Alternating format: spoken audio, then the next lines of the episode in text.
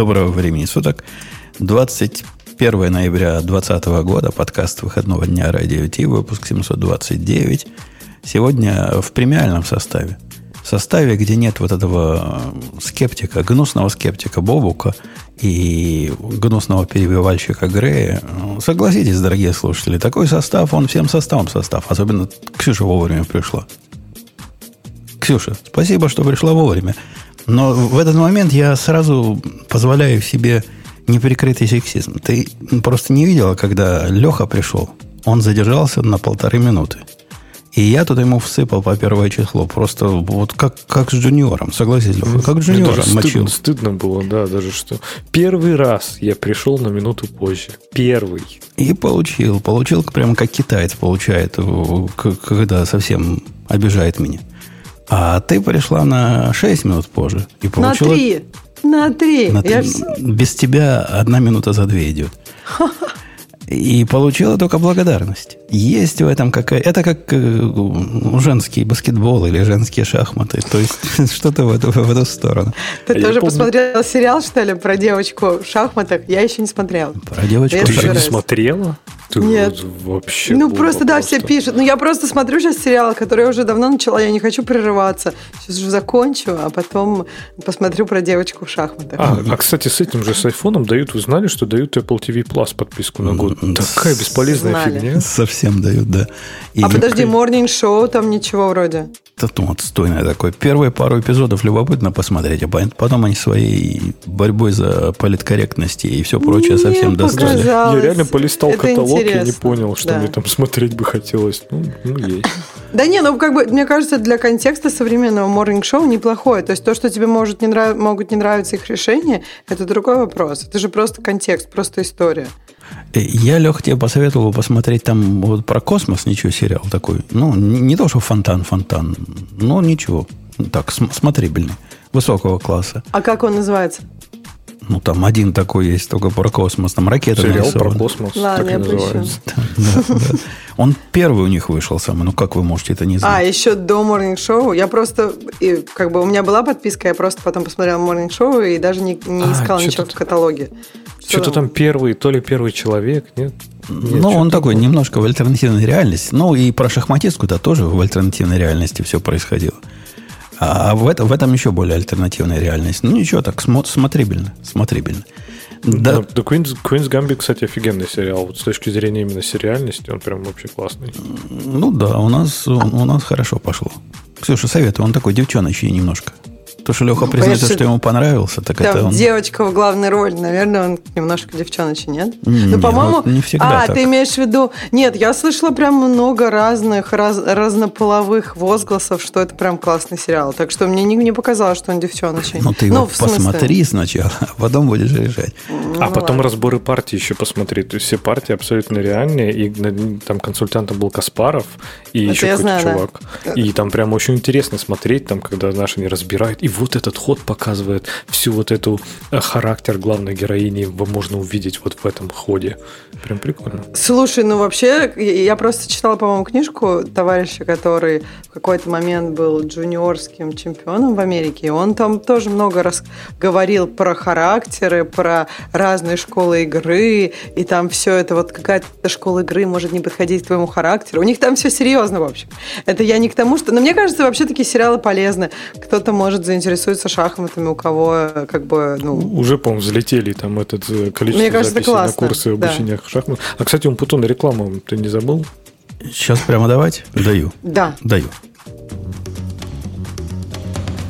Это шоу создано при поддержке Digital Ocean App Platform, новой платформы для построения современных облачных приложений. С App Platform вы можете быстро и легко строить, запускать и масштабировать как приложения, так и статические веб-сайты. Просто укажите свой GitHub репозиторий, и App Platform позаботится об остальном. Благодаря тому, что мы используем нашу собственную инфраструктуру, стоимость такого решения будет значительно ниже. App Platform построена поверх Digital Ocean Kubernetes, что позволит вам мигрировать свои приложения, полностью контролируя инфраструктуру, в том числе используя мощный API. Напоминаю, что у нас тут э, не про аниме и даже не про сериалы, а про всякое околотехническое. Давайте чего-нибудь околотехническое выберем из тем, что нанеслись. Первые две темы, что у меня тут стоят, они Бобука. Бобука ждали, потому что он сильно Apple не любит. А мы тут оставшиеся это любим. Как мы будем их ругать? Давайте что-нибудь другое выберем, а потом, если останется желчь, сольем на Apple. Ксюша, выбирай. Я прям готовилась, готовилась к этим двумя. Ну, давай выберем Лешину, которую я прочитала и, и прям, скажем, долго думала. Можно ли сэкономить, набирая джуниор-специалистов? Э, ты а о чем ты думала, собственно? Ты для тебя тут в, это, в этой статье что-то открытие? Или ты с чем-то согласна или не согласна? Э, я на самом деле просто думаю, нафига он это писал? Ну, нет, это плохое начало. Эм, я... Мне показалось, что автор этой статьи, он э, просто вот, он прочитал, из... он давал цитаты разных умных книжек, что, в общем, хорошо, и читать умные книжки хорошо, но мне показалось, что он этих книжек все-таки ну, как бы натыкал какие-то, ну, набрал каких-то вещей, которые вот с его confirmation bias совпадают, и как бы он как-то пытается это все подогнать. Видно, что у чувака, в общем, болит проблема. Видимо, в его организации есть такая какая-то политика партии, что мы набираем только джуниоров. У них, по-моему, видимо, одни джуниоры там, и вот он один senior. Не знаю, как там оказался. Ему хочется правдами и неправдами эм, показать, что junior ов набирать не нужно. Э, и только очень редко, то есть там, он, по-моему, сказал, на 5 senior ов может быть один junior затесаться или один middle. ну и тут у меня, конечно, возникает много вопросов. Мне кажется, что эта проблема гораздо более сложная, чем его такое четкое решение на 5 senior ов, один junior или middle. Ну, в четких решениях есть же какая-то определенная прелесть. Так что я могу понять его любовь к циферкам. Я, я сам их люблю там процентами поделить. И вот когда придет начальство, вот у меня есть junior для тебя, хочешь? Я ему раз процентики не, еще не дотянули до 75 senior ов процентов. Э, Леха, поскольку ты статью выбрал, а Ксюша так ее сразу заругала, ты хоть расскажи, о чем там речь идет. Что с джуниорами не так? Ну, вообще, с джуниорами все так, конечно, но здесь речь идет скорее об экономической целесообразности в статье, то есть насколько, что выгоднее набрать 5 э, джуниоров или взять там на эти же деньги там, двух сеньоров, например. Ну, если там укладываться в определенное процентное соотношение между зарплатой там, джуниора и сеньора. Но статья вообще интересная, мне, наверное, была с той стороны, что вот это разделение junior, э, middle, senior, оно такое условное, то есть там даже какие-то вещи, которые, в принципе, обсуждаются в статье, да, что, не знаю, коммуникация у джуниоров будет съедать там больше, чем у сеньоров. И, не знаю, мне кажется, это такая логическая ловушка. То есть, иногда, мне кажется, некоторые сеньоры могут как, как раз потратить больше времени на коммуникацию. Ну, представьте, сойдутся там, не знаю, три упертых человека, один, которых там, не знаю, фанат TDD, а второй считает, что вообще там писать тесты первыми, только дебилы так делают. И сколько у них уйдет на коммуникацию? Да, они этим, этой своей коммуникацией могут не 20% потратить, не 100% могут работы потратить. Просто там, типа, не знаю, пытаясь подогнать под себя рабочие процессы, склонить на свою сторону, обучая команду и так далее. То есть как раз среди многих авторитетных сеньоров может быть проблем с коммуникацией гораздо больше. Да, и тогда... Да вы, батенька, диктатор. То есть ты против того, чтобы Э, процесс разработки шел к кооперативным таким образом, договариваться. Ты за то, чтобы приказал джуниору отсюда до сюда копать, и он пойдет копать. Ну, конечно. Но, но я даже про другое немножко, что не то, что приказал копать, но, например, даже если говорить там вот про те же там всякие подходы, продавливание подходов, э, то те же джуниоры, они не то, что им можно приказать, но у них как-то больше, не знаю, меньше какой-то неуверенности в себе, зачастую необоснованной. И вот здесь возникает вопрос, а кого вообще назвать сеньором? То есть сеньор это кто? Это тот, кто больше знает или больше умеет, или у кого больше опыта, или кто старше, старше, или, или как, вот, как определить сеньора. И некоторые джуниоры могут более, быть более рациональными, там, какими-то серьезными людьми, которые могут думать о бизнесе и которые как раз сэкономят время, например, даже на общении. Может быть, у меня, конечно, такое немножко предвзятое отношение. Я не так много работал с джуниорами, я сразу скажу. Но я работал с ребятами, которые реально пришли из э, как раз типа с курсов, с обучения, да, и они пришли в команду. Они были вообще замечательные, замечательные ребята. С ними было здорово работать, они очень быстро учились. Ну да, у них там были технические пробелы, там знания. Да и ерунда, господи, этому можно научиться. И они там через год, через полтора вышли на вполне уверенный такой уровень, дальше уже там э, ушли дальше и так далее. То есть прям было здорово с ними работать. И я работал с сеньором, вот с чуваком, который реально был, ну, сильно круче меня по программированию. Вот, ну, прям круче. Но с ним невозможно же было работать. То есть вот, вот, вот ну, это было невыносимо, когда тебе надо было с ним работать днем. Ты думаешь, господи, все, вот надо как-то попытаться через это пройти, а потом отдохнуть. Вот кто из них больше сеньор? Я считаю, ребята. Я, Ксюша, этот вопрос пере, пере, пере, форвардирую, потому что у меня есть не конвенциональное мнение о том, как сеньоров и, и джуниоров делить. Ксюша, у тебя какое мнение? Ну, во-первых, я хочу тут защиту автора статьи сказать, что он делает эту ремарку. Он говорит, что вообще это очень сложно разделить людей на сеньоров, медлов и джуниоров. Он говорит, но так как вот когда ищут какую-то позицию, э, вот и там рекрутеры, все, в общем, эту терминологию используют и как-то ее понимают.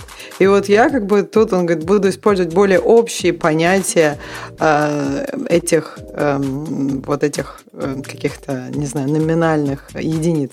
Я тут хотела добавить, что мне кажется, то, что Леша говорит, это, ну, просто комплексити жизни, оно, да, оно намного сложнее, чем просто вот эти три каких-то понятия, и могут быть... И ты сейчас говоришь про soft skills, то есть у человека может быть technical skills и может быть soft skills. Ожидается, что когда ты растешь, вырастаешь из там джуниора, мидла и там сеньоры, у тебя soft skills тоже растут, и обычно, ну, это зависит, мне кажется, уже от компании, и что в вашей компании принято.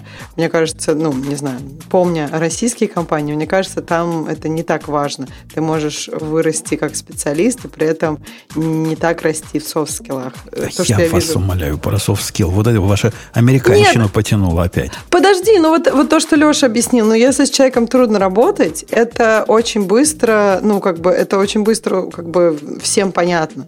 И то есть тут нет никакой, э, ну это, это, это очевидно на, на каком-то вот за год это понятно. То есть человека, человек, во-первых, э, ну как бы у него есть какие-то классные идеи, да, он крутой технический специалист. Но если с ним неприятно работать, он эти идеи не скелит. То есть с ним, как бы ему на проект труднее гораздо подбирать себе людей. Правильно? Нет, ну, то есть неправильно. Ну, неправильно. Все, ну, все ну, это не о том. Все это, это идет о том, что Лехина эго столкнулось с другим эго – которая оказалась более эговой, а, чем Леха. Не-не-не, я, я согласна. Но бывает такое, что бывает у человека такое эго, что как бы любые эги, like, знаешь, знаешь, самые даже маленькие эги, которые с ним сталкиваются, все равно... Ну, то есть, э, есть люди, с которыми реально трудно работать. Есть люди, которые с кем-то работают хорошо, с кем-то плохо. Ну и так далее. Ты согласен, правильно? У нас, Тут есть разные нас градации. Работе, у нас на работе есть чувак, который по наглости практически такой же, как я. По уверенности в своих действиях ну, близко к моей самоуверенности, которая там ЧСВ 9000, как написано на лурке. Я считаю одной из самых больших удач последних э, шести лет, что мы с ним вместе работаем. И он тоже так считает. Мы с ним согласны по, ну, не знаю, по 10% случаев мы находим соглашение э, с первого раза. По 90 другим процентов нам надо беседовать и понимать позицию.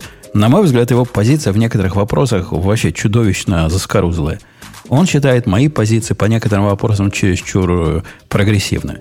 Хипстерские. Да, да, да.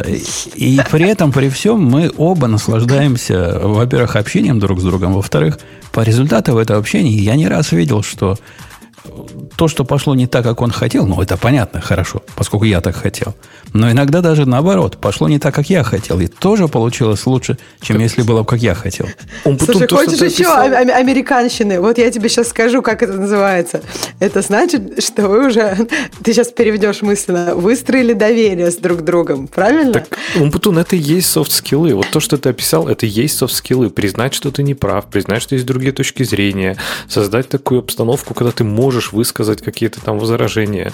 Это и есть soft skill ы. Soft skill ы это не когда ты молчишь, ни с чем не соглашаешься, не соглашаешься или наоборот всегда соглашаешься. Это, это не про то. Soft skill ы это когда вот то, что Ксюша говорит, можно такую атмосферу в команде сказать, когда ты можешь высказать, типа, ребят, мне не нравится, как тут все происходит, мне что-то мы делаем не так. И если ты можешь это сказать вслух, если ты у тебя в команде построены такие отношения, что ты можешь это сказать вслух, а не просто тупо сидеть, смотреть стол и бояться, что там типа тебя дураком каким-то назовут. Это и есть вот команда с хорошими софт-скиллами. То есть люди могут разговаривать друг с другом, друг друга услышать. Они понимают, что это просто вопрос, ну, профессиональный. Я, То есть они я отделяют профессиональное от личного. Не, я не вижу беды, когда и дураком назовут.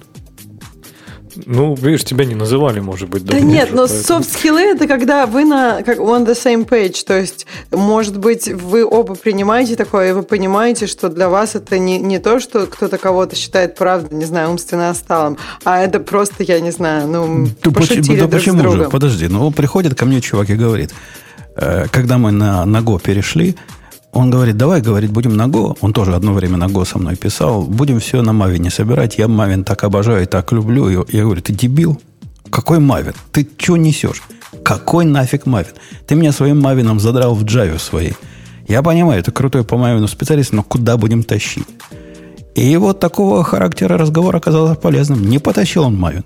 Его убедило, может, не только мое выражение, что он ты полнейший дебил, а то, что не принято в этой индустрии. И я ему доказал. Вот говорю, смотри, индустрия не собирает так. Никто это не делает с Мавином. Ну, забудь ну, об этом. Ну, вот смотри, Умпутон, то есть ты уже много раз так к тому приему прибегал. Ты говоришь, я ему сказал, что он полнейший дебил. Но я почему-то думаю, что ты не так сказал. Я думаю, ты сказал, слушай, так вообще никто в индустрии не делает, нас никто не поймут, это никому не надо, у нас нет экспертизы, у нас так никто не умеет. Ты его убедил.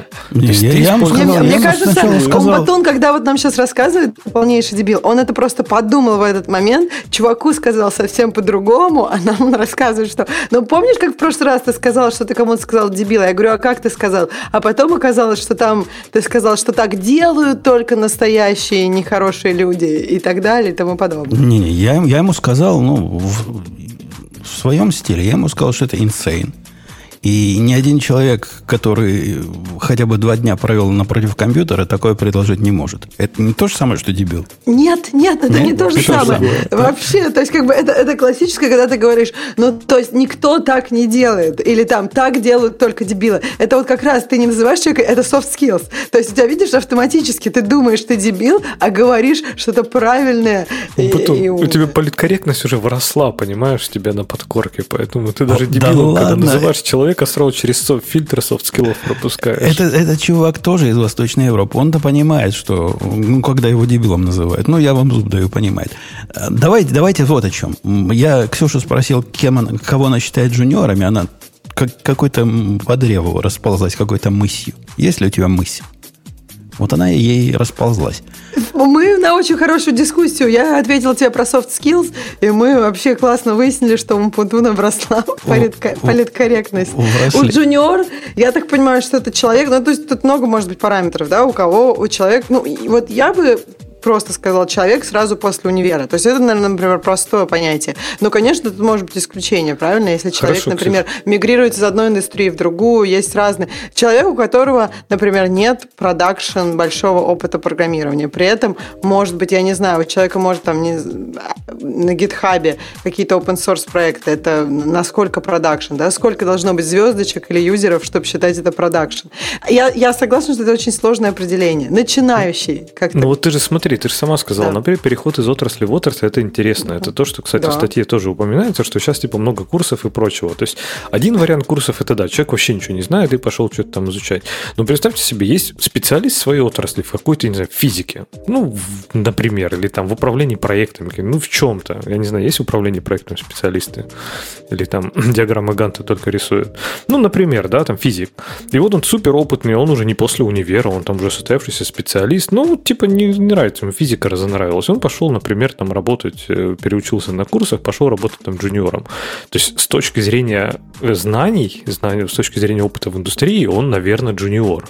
Но с точки зрения, там, не знаю, того понимания, как вообще доставляются проекты, как работают проекты, как работают команды, да он может быть на голову выше любого сеньора. Он может уметь общаться, уметь строить отношения, строить процесс, работать над продуктом. Он может миллион вещей уметь, которые сеньоры, которые знают, в каком порядке вызываются виртуальные деструкторы в C. Плюс-плюс. C++. Что-то Леха пропал после C. И вообще вы все пропали. И Ксюша что-то говорит, а я не слышу. Что за беда такая? Ха, скажу, скажу я вам всем и перегружу клинфит, потому что я не понимаю, что произошло, дорогие мальчики и девочки. И Ксюшина речуха такая длинная сейчас идет, пока, пока я все это перегружаю. Наверное, что-то умное говорит. Вот я его перегружаю. Они все выпали и сейчас, наверное, переподключатся. Переподключились? Переподключились? Алексей? Ага. Ха. Слышите ли вы меня, дорогие?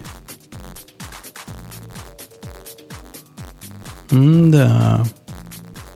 Все сломалось. Ну что, буду переходить на запасной аэродром. Переключаю э, playback девайс обратно на, на тот девайс, который был раньше. Тут надо только вспомнить. Вот, кажется, на этот. Ну-ка. Раз, раз, раз. Один, один, один. Один. Слышите ли вы меня, дорогие? М да. Теперь и мой, мой звук не прыгает. Так. Э -э, чувствую, надо зайти выйти. Ну, вы знаете, как это делается. Может, хром клюкнул. Да, то, то, что вы слышите, я понимаю, вы слышите. Раз я себя слышу, значит, и вы меня слышите. С этим-то вопросов нет. Я спрашивал у наших дорогих э, ведущих, слышат ли они меня.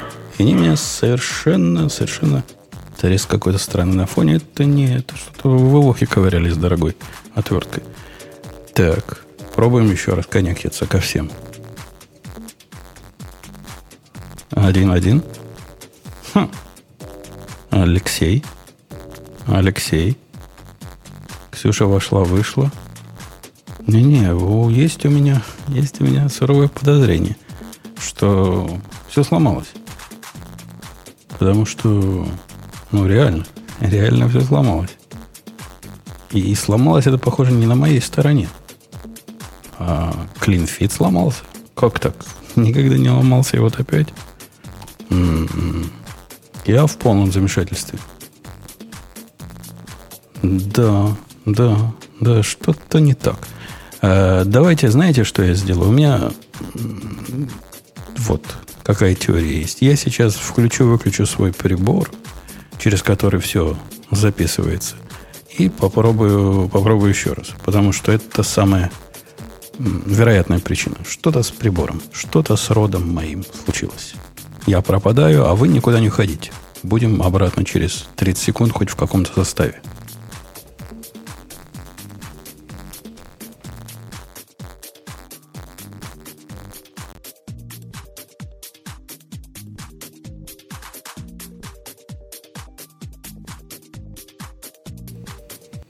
Так, я вернулся. И раз, раз, раз, я вернулся. Теперь посмотрим, вернулись ли остальные. И раз, и два, и три. Раз, раз, раз, я вернулся. Есть ощущение, что остальные должны вернуться. Алексей. Yeah. Ура! Я смог. Ты нас, ты нас своим вот этим, вот, как сказал, эго своим заткнул нас, да, чтобы мы не возражали по поводу джуниора-программистов? Прошло какое-то переполнение в моем родкастере явно произошло, потому что ни переключение каналов, ничего не помогало. Вот сломалось все настолько, что даже мой звук не, не записывался. А это думаешь, не, не USB эксперимент пошел? Не-не-не, я, я пытался в другую сторону его откатить, не помогло. Было совсем, совсем плохо. Ну, бывает, и, и даже австрийские фирмы глючат. Джуниоры писали наверняка. Может быть, может быть. Байты у них там 9-битные. Кто их знает? Я видел, когда, когда мы ничего не слышали, Ксюша активно-активно так, судя по столбику, разговаривала.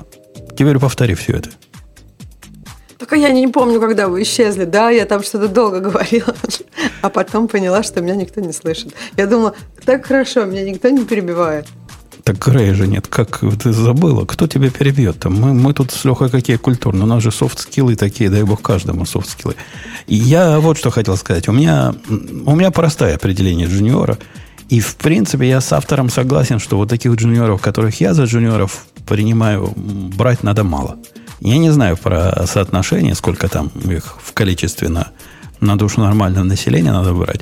С моей точки зрения, джуниор это даже не, не функция того, какие у него технические знания, или уж, прости господи, софт-скиллы, это все дело десятое.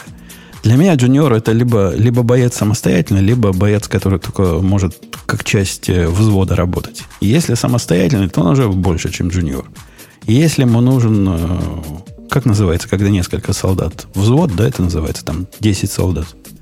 Если ему нужен взвод и взводный для того, чтобы хоть что-то сделать, то это джуниор. И, и все. При этом неважно технически, может он или не может. Неважно. Это, может, это функция наглости, я не знаю. Может, это функция возможности просмотреть, э, понять, что, какие рамки продукта определить в этот бизнес-домен. Фиг его знает, что это. Но для меня, вот прихожу я к своему чуваку в узких штанах и говорю, чувак, нужен сервис, который будет отсюда брать туда, класть, и сделан это для этого и для этого. Давай, за, за, запускай шарманку. И, в принципе, чувак, который звезд неба не хватает, запускает шарманку и в конце концов это сделает. И может проект, проект сделать. Понимаете, проект. Ну, это же не продукт, а проект. А если я пойду к китайцу, например, ну, года два назад и скажу, чувак, вот тебе на, на год такой надо написать сервис отсюда до сюда. Не, это будет примерно такой же эффект, как э, происходит, когда я беру в обучение людей. То есть они на уровне каждого конкретного тикета могут от конца до начала сделать, если в тикете подробно описано. А вот в смысле, как два тикета между собой вместе работают в рамках одной системы, независимо даже от размера системы, вот тут уже нет. Вот тут уже надо им кто-то старший. Слушай, ну это прям часто такое, прям, мне кажется, очень книжное определение, что если человек может там сделать просто сам тикет один, то вот это как раз начинающий.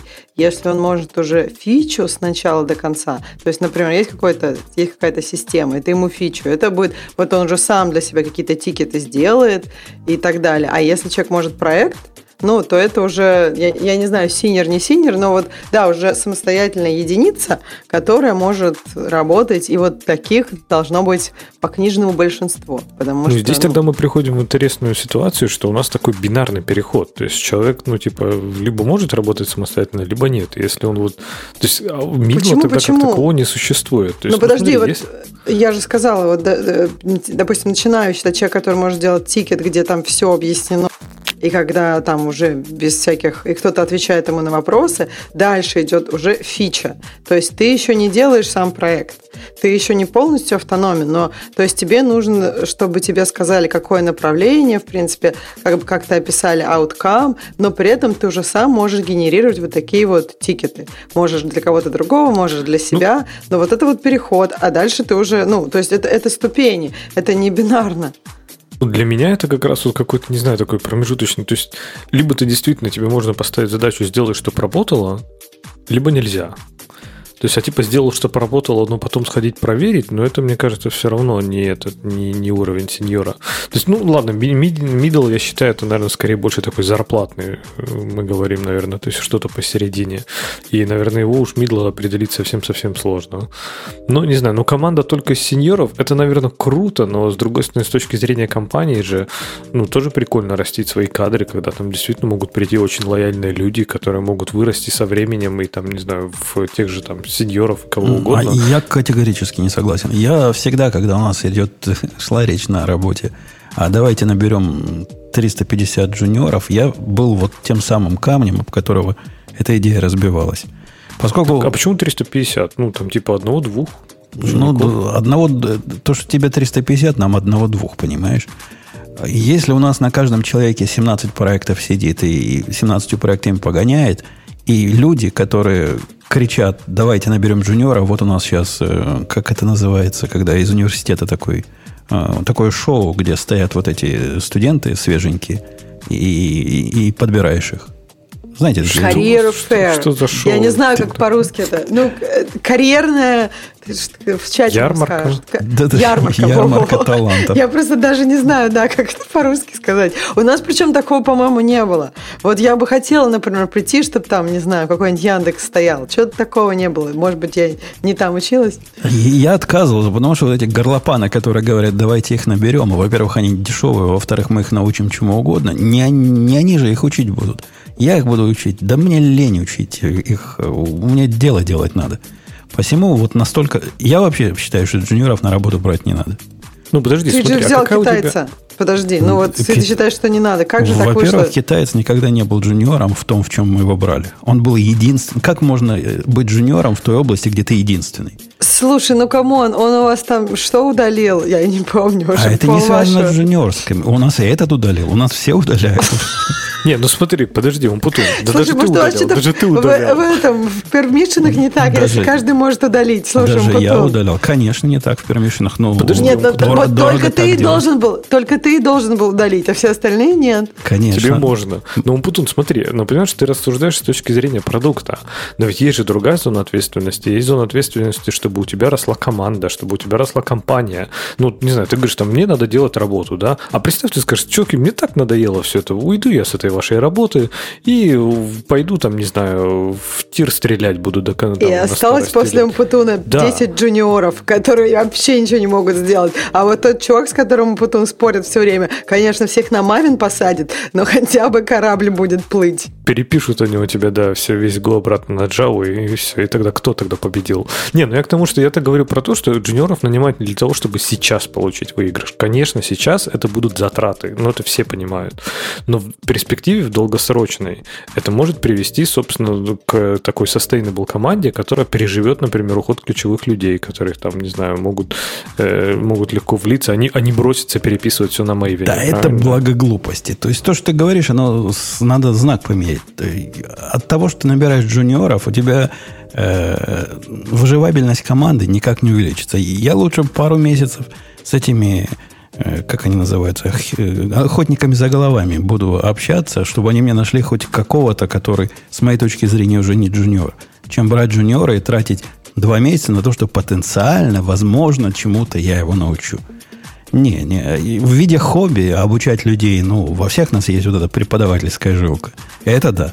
А в виде работы, да ни в коем случае. Пусть кто-то Ну, другой во- этим занимается. Во-первых, не во всех. Ну, то есть, как бы, кому-то это приятнее, кому-то это менее приятно. И мне кажется, это еще зависит от того, насколько ты как бы с человеком кликаешь. То есть, есть люди, которых тебе прям очень интересно обучать, а есть люди, которые, вопросы, которые они тебе задают, тебе кажется, ну, просто, ну, вот, я не знаю, не те, скучные и так далее. Я просто тут про то, что мне кажется, вот, фу- вот эта вот функция между количеством, я не знаю, синеров и джуниоров, она зависит от большого числа, опять же, параметров, какой у вас проект. Например, бывают такие проекты, но вот правда, там много прям таких, ну, несложных задачек, и вот прям их распараллелить, и прям вот, я не знаю, список составил, и, и вот пусть кто-то делает. И вот та- в такой можно, можно кого-то пообучать. Бывает, зада- бывает такого, что вообще такого нет. Бывает, что все задачки сложные, и куда ни поставь, ну, там просто сделал, сделав плохо, у тебя будет, ну, такой, виз- как бы не то, что визуальный, а видимый эффект, значимый эффект на продукте. И мне кажется, Умпутун, вот у вас, может быть, во многих местах такая история. И поэтому тут уже чуть более ищешь каких-то, не знаю, самостоятельных людей. Так Я, я не согласен, Ксюша. Мне не кажется, что есть такие... Ну, то есть, я теоретически могу представить, что есть такие компании, в которых есть такие задачи, где... Ну, примерно как задачи, как я даю ученикам, которых на, набираю на GitHub. Сделают нормально, не сделают, ну, ради бога. И, и фигня вопрос, я сам как-нибудь сделаю. У меня нет на работе таких. Если я даю даже самую простую задачу тому, кого ты назвала джуниором, я ее даю не, не от кайфа. И не, не для того, чтобы его уровень квалификации подтянуть, а от того, что нужен результат. У меня все задачи под результат. И вот такого распараллеливания, когда набрать 150 джуниоров и масштабирование произойдет э, в, линейной зависимости, ну, близко нет. Даже самая простая задача. Вот возьмем самую простую задачу, на что мы посадили вот этого э, чувака в узких штанах. Э, вот эти лоудеры писать, то есть загрузчики. Берет один ASCII файл, что-то с ним там дыр-дыр делает, какие-то данные между собой соотносит, выдает в результате записи в Монгу. Все, вообще никакой связанности ни с какими другими системами нет. Вещь в себе абсолютно. Но это только так кажется, что это задача для джуниора. Да нифига подобного. Там дофига своих собственных подводных камней. Они просто не технического характера. То есть там нет вопроса, как это параллельно сделать. Там записи всего 200 тысяч штук. Да хоть руками пересчитывай.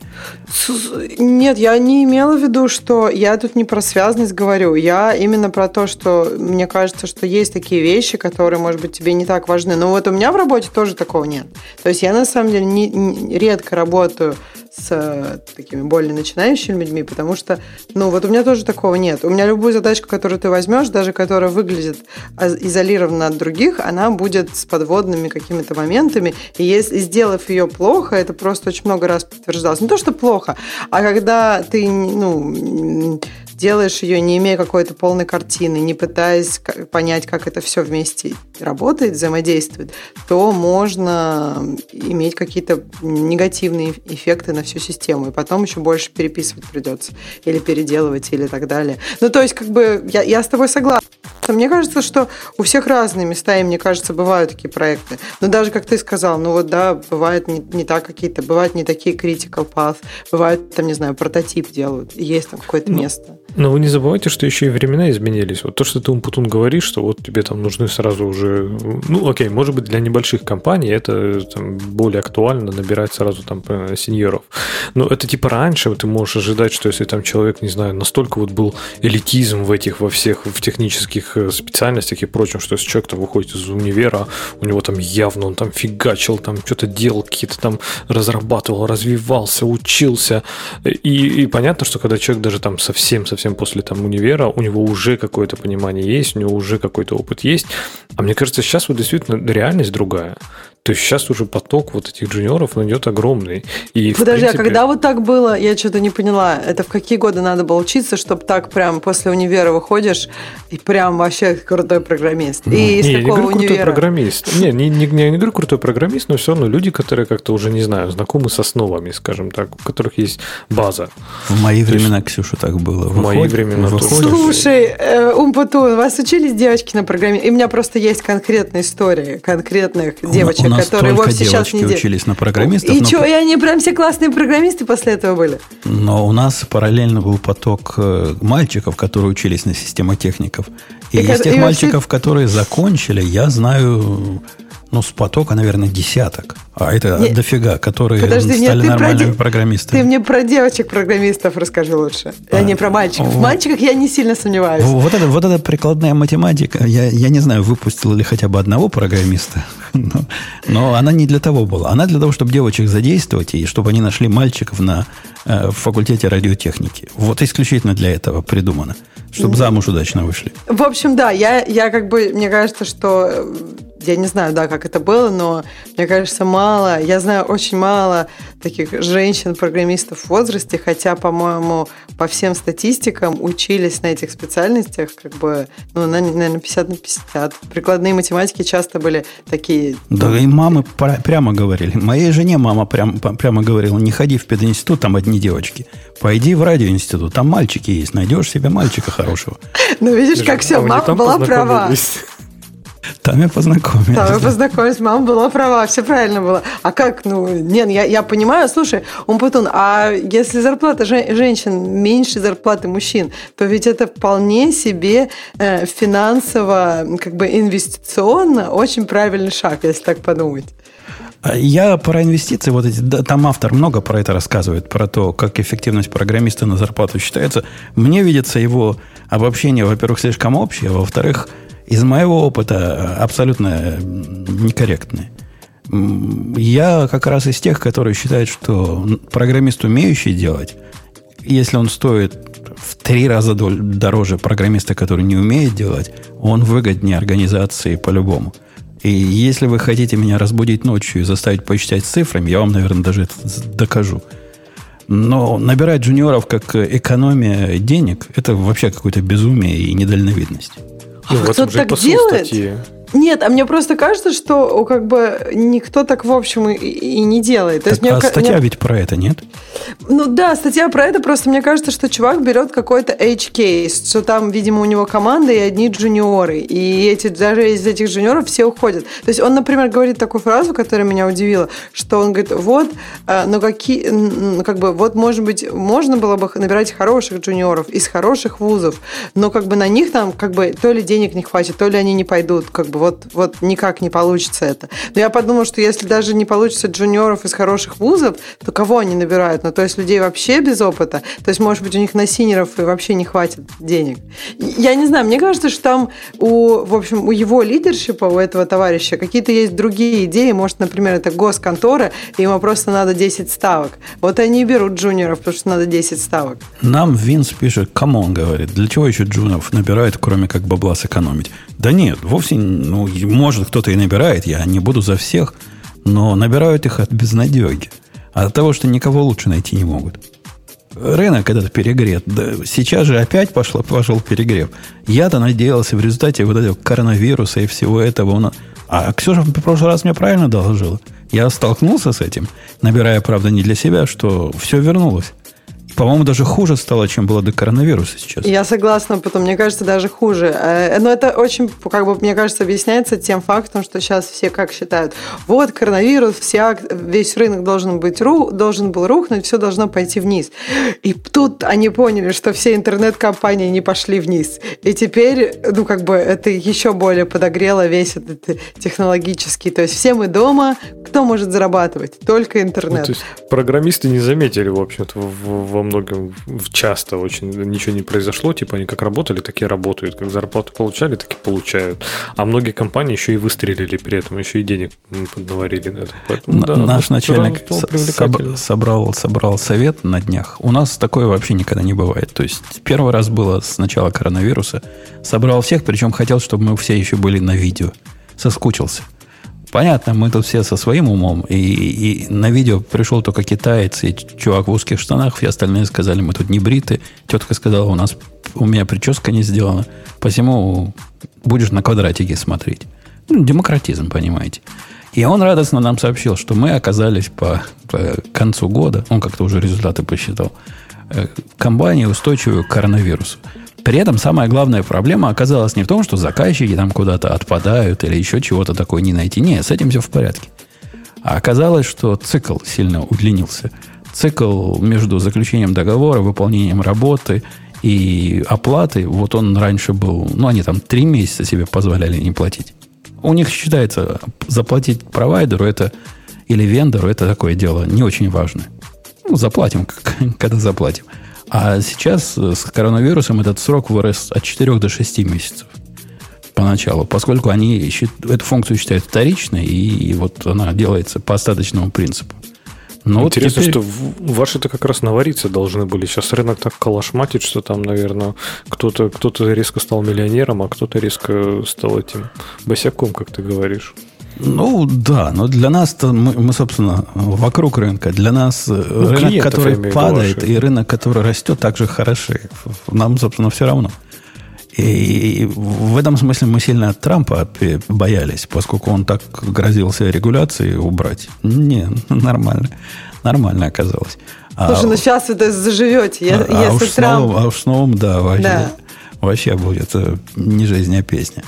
Э, ну что, давайте, мы на этой теме уже 44 минуты, почти как про Apple говорили. Но это одна из, конечно, тем, на которой можно вечно говорить. Э, что-нибудь такое другое. Леха, что ты читал? Не пора ли про Apple? Тем более Ксюша А, читала. Ксюша читала. Ксюша, Apple что-то такое заносил. И это все, все все ругают. И мне кажется, это какое-то лицемерие. Apple а, говорит, как... для малого бизнеса мы теперь будем меньше денег с них стричь, правильно? Да, но я вначале хочу сказать, мне кажется, во-первых, это хорошо, это хорошая новость, и мне кажется, всем надо согласиться, что это хорошо. Другое дело, что мне кажется, что можно еще лучше, и вообще, ну, вообще хорошо, может быть, они продолжат двигаться в этом направлении. Что Apple объявили? Раньше Apple брали 30% со всех продаж в App Store, теперь они говорят, что если ты разработчик, и со всех своих приложений за год ты зарабатываешь меньше миллиона, ты можешь зааплавиться в следующем году на то, чтобы с тебя состригали 15%, а не 30%. А, это как бы, типа, я так понимаю, что до, до commission, то есть до снятия комиссии. То есть если ты миллион зарабатываешь, после комиссии это становится 700 тысяч. А так, ну, в общем, до, до commission money, я так понимаю это. Это первое. Ну, вот тут мне показалось... А, и дальше, если ты вдруг заработал миллион, то у тебя бракет меняется, как бы, и ты стан... и теперь ты платишь 30%, причем до конца года. А 30% ты платишь, просто мне интересно технологически. Это как угу. в налоговом кодексе, то есть с разницей платишь 30% или со всего?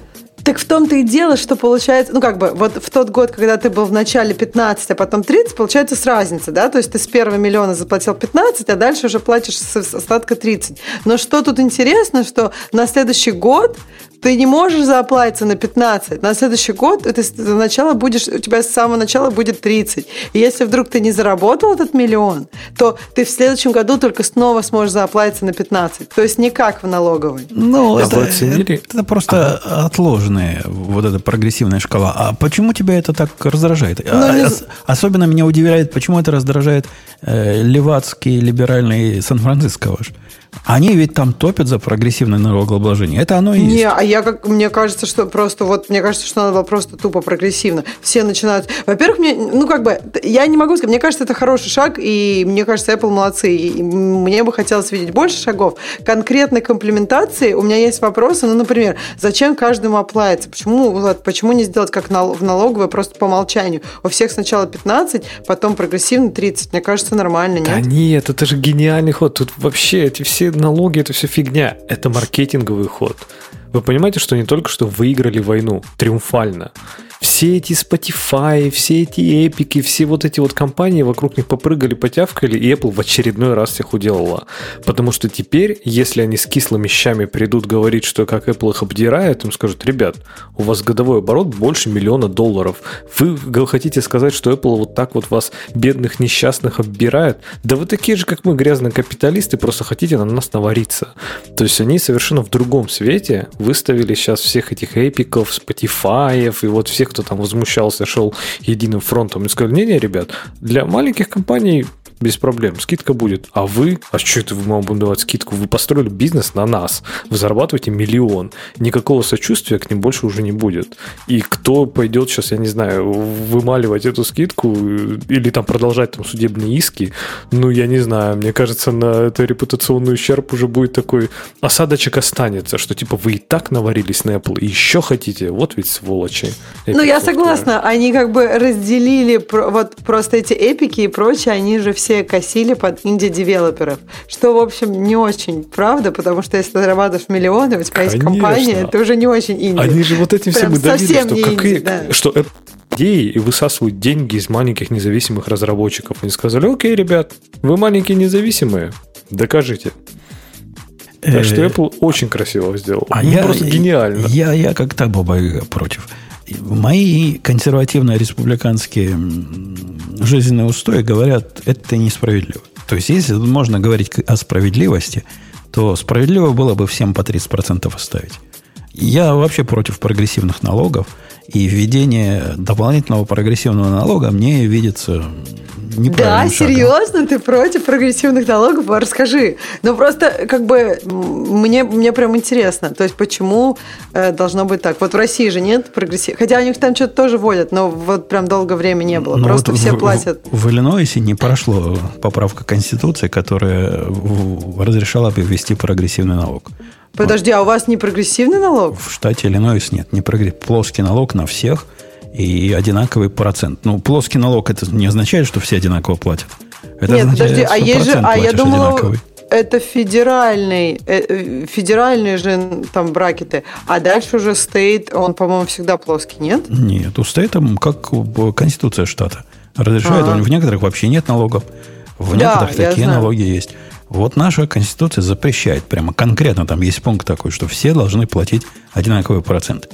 И пытались ее поменять, и не прошло. То Но есть... федеральный же у вас, как у всех, вот эти ну, вот... Э, конечно, но штат, штат а. не может поменять федеральный а. налог. Ну вот да, я, я просто удивляюсь. Просто я даже не знаю, мне даже интересно теперь, какие штаты там, по-моему, в Калифорнии у нее... Я, я просто даже не знаю, можно ли там как-то меньше платить. В Калифорнии большой, в Сиэтле, например, вообще никому нет. Но неважно. Ну окей, а почему ты против-то? Расскажи мне.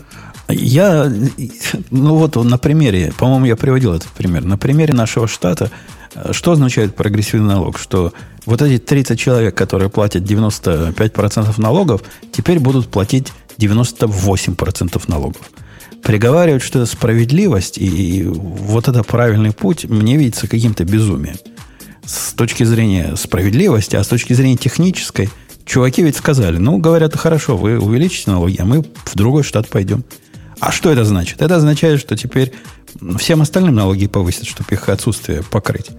Это бессмысленное абсолютно мероприятие, которое подается под видом социальной справедливости.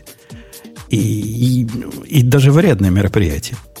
Ну, то есть, как с, какого, с, какого, с какого люди, которые платят 95% всех налогов штата, должны платить 99%?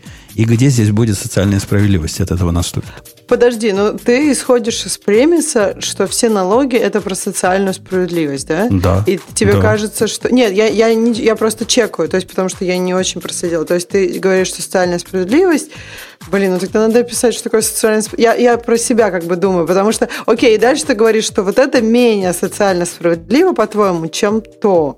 Да? Ну, короче, я, я почитаю про это. Мне прям интересная, мне кажется, тема, потому что социальная справедливость такое глубокое понятие. Ты же, ты же платишь просто за то, что, по сути, к твоему дому не пришел чувак и, и не ограбил тебя. Ну, я знаю, что у тебя пистолет, но все равно приятно, когда твоя дочка может к соседке сходить, и тебе не надо ее сопровождать с пистолетом. Ну Правильно? да, ну я, я и сейчас плачу в два раза больше, чем мой сосед, который, или в три раза больше, чем мой сосед по переулку. Да не, не чем твой сосед. Я думаю, ты живешь в таком районе, где все вы платите одинаково. А чем там через две улицы или где у вас да там? ладно, у меня, у меня сосед мясник. Точно тебе говорю, в три раза больше плачу, чем сосед мясник.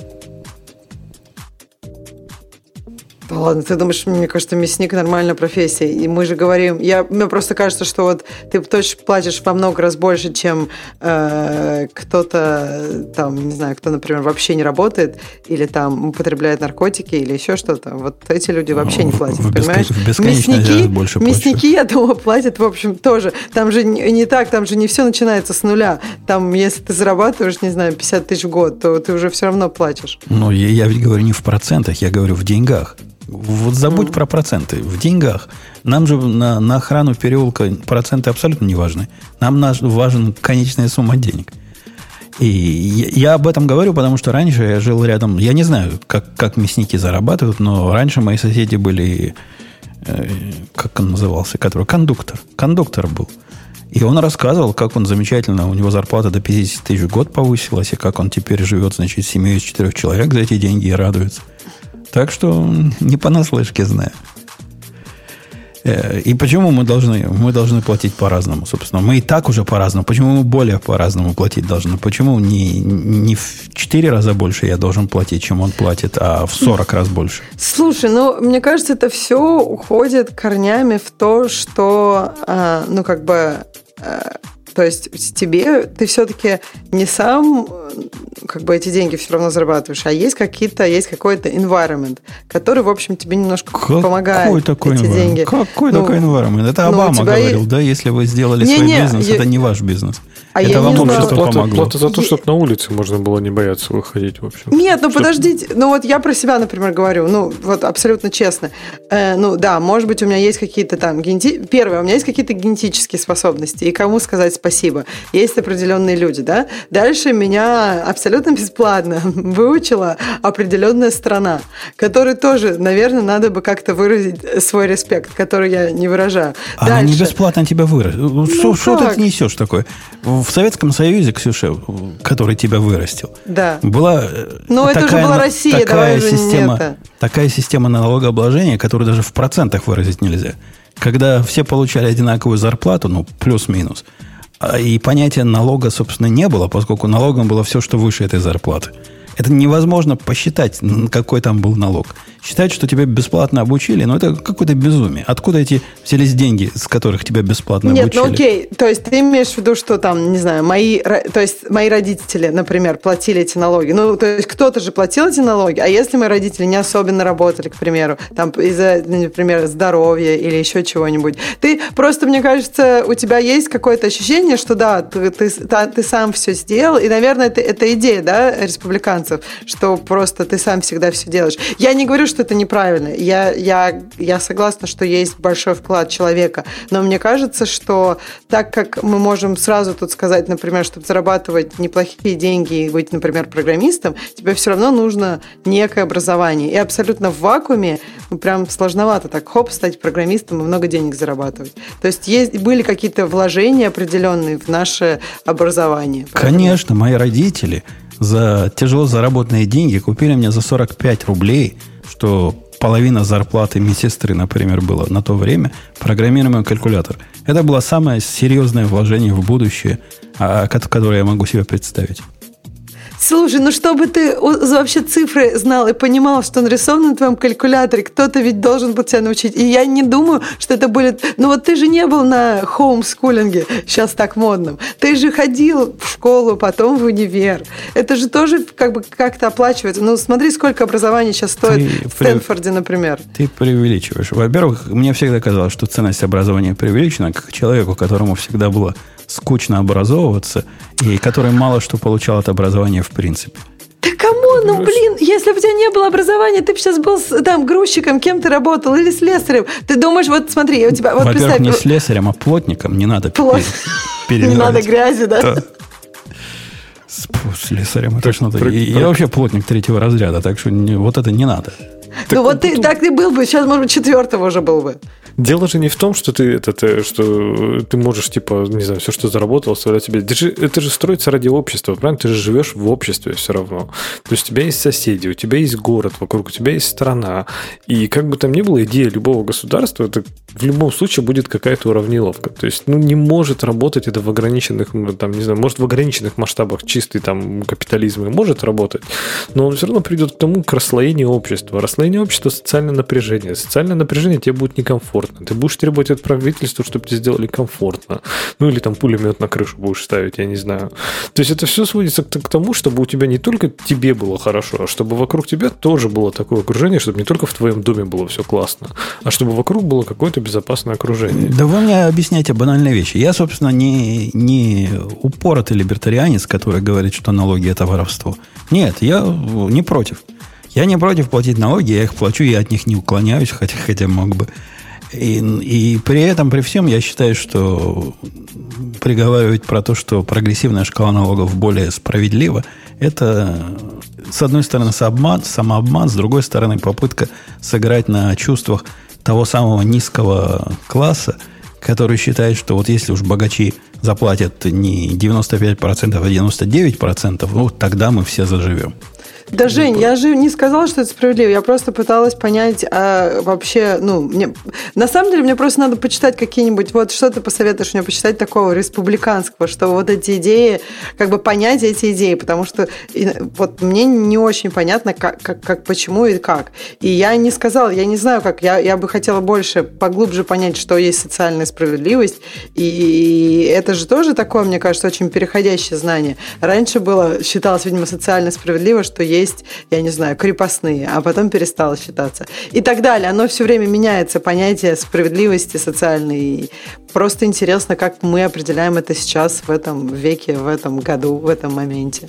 Э, я, подводя итог этой темы, вам, видимо, кажется хорошая идея, да, что Apple стал на стартапы делать скидки. То есть можно и так посмотреть. Не то, что они сделали прогрессивный налог, а то, что они сделали скидки на стартапы. Да, мне кажется, надо больше скидок делать. Мне кажется, надо да. делать так, чтобы там 10% было, мне кажется. А мне кажется, это просто репутационная вот атака. То есть, ну сколько, ну потеряют они там миллиард какой-то долларов. Да им наплевать на это. Миллиардом больше, миллиардом меньше.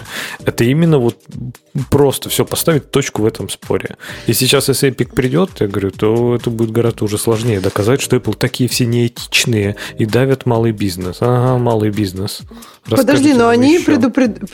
могут приобрести этим, то есть как там у нас есть противоположная статья, можно вот как раз ее сейчас начать обсуждать. Там очень много, на мой взгляд, странного и то, с чем я не согласна, но идея того, что когда, ну, то есть некая вариативность, ее проще достичь, разнообразие, там, креативность, ну, то есть когда, в общем, ты порог входа делаешь чуть меньше. И то есть, в общем, мне кажется, это может быть интересно, если они сделают еще чуть меньше порог входа. Ну, подожди, смотри, для Apple уже, мне кажется, Apple показала, что э, высокий порог входа – это секрет качества. То есть в Apple, как у компании, порог входа в Apple очень высокий. То есть, ну, у них откровенно дорогие продукты, дороже, чем у конкурентов. Мы не говорим, там, если действительно сравнить то же самое железо, то там будет, наверное, сравнимо. Но тем не Подожди, менее... можно же вот купить приводит... твой... Вот за сколько ты продал твой седьмой iPhone? Я, не, я бы не сказала, что это прям такой порог входа огромный. Можно Вообще, сейчас купить... Можно сказать, Ксюша, не за сколько его заберет Apple по трейдин, и там, ну, а. смешные а. совершенно. 200 ну, вот, Да я думаю, если бы ты его продал на Крейглисте или даже восьмерку сейчас на Крейглисте, но это не так дорого купить, даже в России. Ну, То есть мы не берем конечно. про топовые модели, но сейчас просто линейка, она как бы, ну, очень дробная, то есть каждый год выходит iPhone, iPhone ну, двухлетней да, давности в хорошем состоянии, который классно работает и дает тебе нормальный доступ в App Store, он не такой дорогой. Ну, Ксюша, мы же понимаем, что это как BMW 2 на переднем приводе. Ну, какая это BMW? Ну, о чем мы говорим? То есть, и здесь, понимаешь, а что бывает BMW? А, BMW обычно на полном, а тут на переднем. О, я поняла. Не, обычно на заднем. А, на не, заднем? Ну, я к тому, что... Да, ну, я к а тому, а что... Вообще, ну, вообще, зачем тебе машина на каком-то одном приводе? Машина должна быть полноприводная. Ладно, проехали. Не, ну, во-первых, это красиво, как сказал бы Бобук. Ну, я к тому, что больше фишка-то в том, что ну, у Apple, окей, ладно, может быть, там сейчас, да, в, э, можно купить там БУ айфоны, да, и прочее. Но, в принципе, у них есть такой реал, и он есть. Более дорогой техники. И это приводит к тому, что у них более такая продуманная, отфильтрованная инфраструктура, у них лучше качество железа, у них, вот, ну, не знаю, там вот новый MacBook с M1, да, за счет того, что они все это контролируют, за счет того, что это все там у них в инфраструктуре, это типа стоит дороже, хотя, мне кажется, уже давно не дороже, просто они маржу подняли. Но при этом они могут достичь там результатов, которые да никогда в жизни никакой там Dell, никакая там Windows, да они даже не приблизятся к этому. То есть они просто в другой вселенной существуют. И вот это за счет того, что Apple, не знаю, могут продать компьютер за, там, не знаю, сколько, 5 тысяч долларов стоит, да, у них Mac Pro какой-нибудь, или 6 тысяч долларов, и колесики там за 800. И их купят. И почему то же самое, типа, и это не ведет там к упадку в разно... У них нет никакого разнообразия. У них как Apple скажет, так и будет. То есть никаких гибкости никакой нет, есть только определенный набор устройств. И так что не ведет понижение этого вот этого порога входа никакому разнообразию. Не, разнообразие это про приложение, про охват э, того, что ты можешь взять в App Store. И там есть э, разнообразие, там очень много разных приложений, и как бы э, по, по идее пользователи, они мало, ну, с одной стороны, конечно, железом как-то наслаждаются и пользуются, но с другой стороны, куча софта, который есть, делает ну, твой iPhone из кирпича а, прям очень полезной штукой, от которой трудно отлипнуть, правильно? Все-таки, ну, не только железо ее таким делает. Давайте, я, кстати, могу быть адвокатом дьявола. Я прочитала нудную статью чувака, который говорит, неважно, сколько Apple вообще не должна брать денег, я могу вам говорить постулаты, а вы будете говорить, какое... А, а подожди, пока мы не пришли к постулатам. Давай. У меня возникла такая мысль. По-моему, мы сейчас наблюдаем, дорогие слушатели, еще один водораздел. Вот это фронтенда с бэкендом. Как ни странно бы это звучало. Казалось бы, какая разница? Леха, я тебя, как бэкендер бэкендера, спрошу. Тебе когда-нибудь мысль в голову приходила пойти на AWS и побубнить о том, что они слишком много денег берут и слишком мало скидок дают? Да никогда. Ну, то есть мы все в душе хотели бы, чтобы подешевле было. Чтобы бесплатно было. Да, бесплатно, конечно. И когда есть DigitalOcean подешевле, мы идем туда. Однако гнобить э, Amazon за то, что они слишком много денег берут, чтобы наш труд там запускать, ну, никогда такого не было. А вот эти фронтендеры, видишь, наглые какие, сделали программу и хотят, чтобы бесплатно. Все бесплатно для них было. Вот ничего не бери. А если брать, то поменьше. Вот он, водораздел. Одни коммунисты, а другие капиталисты. У вас там, Ксюша, одни коммунисты собрались. Слушай, ну ты вот сейчас послушаешь, чувак что говорит. Мне кажется, тебе очень понравится. Ты не читал эту статью? Там в конце просто прекрасно. Я начну с конца. В общем, предложение этого товарища. Во-первых, э, чтобы узаконить, узаконить, чтобы был закон о том, что вот э, телефон, и он очень там за VR, э, AR, VR устройства все, они приравнивались к компьютерам, а не специализированным девайсам. А дальше, чтобы по закону компьютерам, на компьютерам можно было устанавливать все, что угодно, без всяких ограничений со стороны того, кто делает железо или еще там что-нибудь. А, да, и вот то, как делает Apple и все остальные, запретить. А, мне очень понравилось. Я вообще как бы для меня это еще история как бы и про безопасность, потому что мне кажется, то есть на ну вот iPhone он стал таким массовым, мне кажется, отчасти из-за того, что это ну, сильно более безопасно, чем все, что было раньше. Но не суть. Вот и он там говорит, что вот на компьютерах должно все ставиться без проблем. Ну, конечно, как бы исключая всякие там нехорошие вирусы. И он так просто это сказал, и все. Ну, в общем, да, вот Умпутун, хотел бы ты, чтобы ввели такие регуляции на уровне закона, и чтобы всем запретили э, как-то пытаться сделать лучше свою платформу? Не, ну я хоть не Умпутун, но скажу, такой мир уже есть, это Windows. Но это как и, раз и прошлое. Нет, но это не... Кстати, я бы не сказала, что это Android. У Android все равно, ну, во-первых, ну, хорошо, Google ну, берет 30%. Windows. Windows. Да. Э, я согласна, что это Windows, но я просто как раз и, и вот вспоминаю Windows, по-моему, это был просто, ну, это было ну, неприятно. Трэш, да, удар, и да. мне кажется, что если Windows на iPhone, вот я представляю, что чтобы поставить любое приложение, там надо 150 раз вводить карту, эту карту могут угнать, э, приложение, ну там, вирус могут поставить, все что угодно может произойти. Я бы не хотела, чтобы это был мой телефон. То есть, а это все тоже как бы не нужна некая инфраструктура, чтобы проверять приложения, чтобы их ставить, правильно? И кто-то а это должен делать. Концептуально я с чуваком согласен. Я не вижу особой разницы между телефоном как устройством для запуска программ и компьютером как устройством для запуска программ. Слушай, я тоже не вижу. Я вообще не знаю, что он к этому привязался. То есть, мне кажется, он к этому привязался. Это его прям основ, основ, основной постулат, что Apple когда-то сказала, что они такую систему э, типа делают только потому, что это телефон. Мне кажется, что это был ну, просто такой маркетологический булшит. Они просто решили сделать эту систему, чтобы как бы ну, больше контроля получить и чтобы более безопасное было устройство в среднем. И я хочу и компьютер мой, мой быть более безопасным безопасным, а не только телефон. Ну, Apple в эту сторону копает же. Они же уже сейчас все вводят все больше и больше ограничений, что, типа, из, конечно, вне App Store еще можно все ставить, но, ну, глядишь, скоро и нельзя будет. Уже даже, ну, по-моему, в этом, в Big Sur на M1 там же требования к цифровой подписи изменились, и теперь прям там не просто все. А, а но ведь они делают это, есть, есть мнение популярное на, на Hacker News, что делают это не это потому, что хотят прижать, перекрыть нам кислород и закончить нашу свободу. Я тут на сторону Грея стану. Мне кажется, они делают это из-за того, что им рынок говорит это делать. Рынок, я, например, когда у меня есть выбор между поставить программу из App Store и поставить программу не из App Store, выберу App Store. И не один я такой, судя по всему. Он, да. Ксюша, наверняка я, такая же. Я, я абсолютно я, такая же. Я, кстати, недавно, вы знаете, что, э, прости господи, Word появился в App Store. То есть, если вам по какой-то безумной причине нужен Word, вот это убожество, которое они там свой инсталлер, вот эту всю дрянь можно удалять и просто ставить из App Store теперь. И все эти автоапдейтеры наконец-то сгинут. И вот эта вся майкрософтовская дичь и Microsoft мозга, он просто пропадет, и можно будет обновлять из App Store. То есть, они, снимая со стека, пошли по тому же пути, по которому, скорее всего, пошли, когда убрали наши любимые функциональные клавиши. Ну, им рынок сказал, нафиг нам не нужны ваши функциональные клавиши, а вот эти разноцветные фиговины, скорее всего, нужны. Ну, да, Escape хорошо, да. что вернули. Я прям вообще, без Escape было, по-моему, вообще плохо.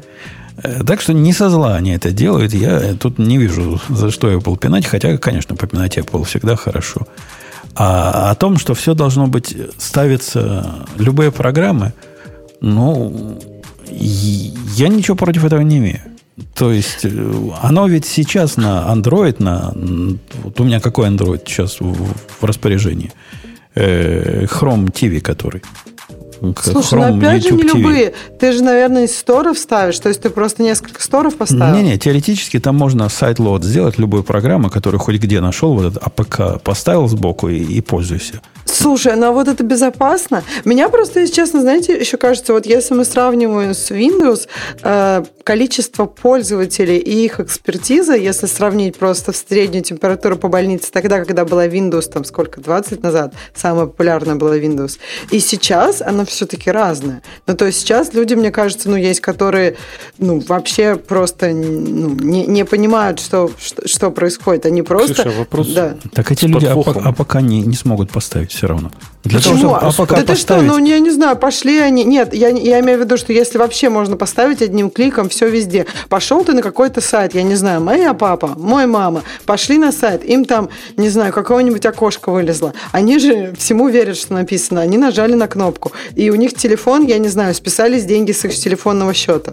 Ну, Да нет, один для- раз для- так сделай, второй Мне раз кажется, для старшего, да нет, для старшего поколения там уже, мне кажется, Windows проиграл окончательно. Как только эти люди пробуют iPad, они больше в эту винду, эти все ноутбуки, они как страшный сон, просто не хотят вспоминать никогда. Но, Ксюша, вопрос ребром тебе со стека. А ты brew пользуешься? Я пользуюсь, я, кстати, тоже об этом думала. Мне кажется, что все-таки должен быть какой-то, ну, для девелопментов, ну, как бы escape hatch. И мне кажется, будет. Ну, то есть, ну, в конце концов, я, я вот просто думаю, ну, что, они файл... Если они закроют файловую систему прям совсем, но это будет уже странно, потому что все-таки, если мы говорим про какое-то, ну, использование ноутбука не такое, не casual, не для интертеймента, тебе нужен доступ к файловой системе, правильно? И если они его не закрыли, то, как бы, ну, а, что, никаких проблем с брю нету. Ну, То под- есть- подожди, не, не факт. Они просто А запускаться что? не будут. Э, То есть, когда у них, помнишь, упал их э, сервер э, сертификации, то есть то, что у тебя есть программа, не значит, что она может работать. Я даже в этом большой беды не вижу. Наверняка они не закроют возможность запуска сторонних программ или как-то будет процесс для этих сторонних программ, чтобы сделать себе сертификацию относительно простым образом. Я этого будущего не боюсь. Слушай, подожди, ну а вот если у тебя есть там, допустим, Python скрипт, да, и ты его, файловая система открыта, ты его маркаешь как executable, и ты его запускаешь, и, и что? И вот сейчас Python скрипт будет проверять э, Не, это подпись? не Python скрипт. Будет проверять Python. Интерпретатор будет проверять подпись, а не Python скрипт. Нет, окей, ладно, тогда у тебя есть бинарник. И что, что, я не понимаю, как это сейчас происходит, почему, то есть просто система ловит все, э, все ранее вс- всех executables или что, как это сейчас происходит, Ну, мне интересно. Мне Вот кажется, попробуй мне за кажется, бинарник мне- какой-нибудь. Мне кажется, да. Ты чуть ли не можешь, это на уровне ядра, там чуть ли не на уровне запуска процессов можешь проверять, откуда это все, откуда ноги растут. Собственно, ну, фантазирую. Я не знаю, как оно на самом деле устроено, однако фантазирую. Я могу себе представить ситуацию, когда ты сможешь э, запускать у себя локально то, что ты собрала локально, но собрал на другом компьютере, тебе скажут, не-не, это что-то левое такое опасное. Мы про это ничего не знаем. Подожди, а локально? То есть локально оно помещается какой-то сигнатурой, которая проверяется? То есть то, что я Ну, собрала я- локально, я- могу ли я запустить или нет? Да, да, я фантазирую. Я считаю, что да. Локально ты собрала, вот Go, Go программу скомпилировал, запускай сколько хочешь. А как только ты попробовал ее передать кому-то, вот этот кто-то будет Так подожди, если Все сказал Python- начнет распространяться. Точно, А. точно, как питон. Все будет как в питоне. Не, как на, как на ге- идет. То есть ты захотел что-нибудь поставить себе, раз, скачал исходнички, там, пересобрал. Git, git клон, а потом make и вперед. И будет, и будет всем счастье.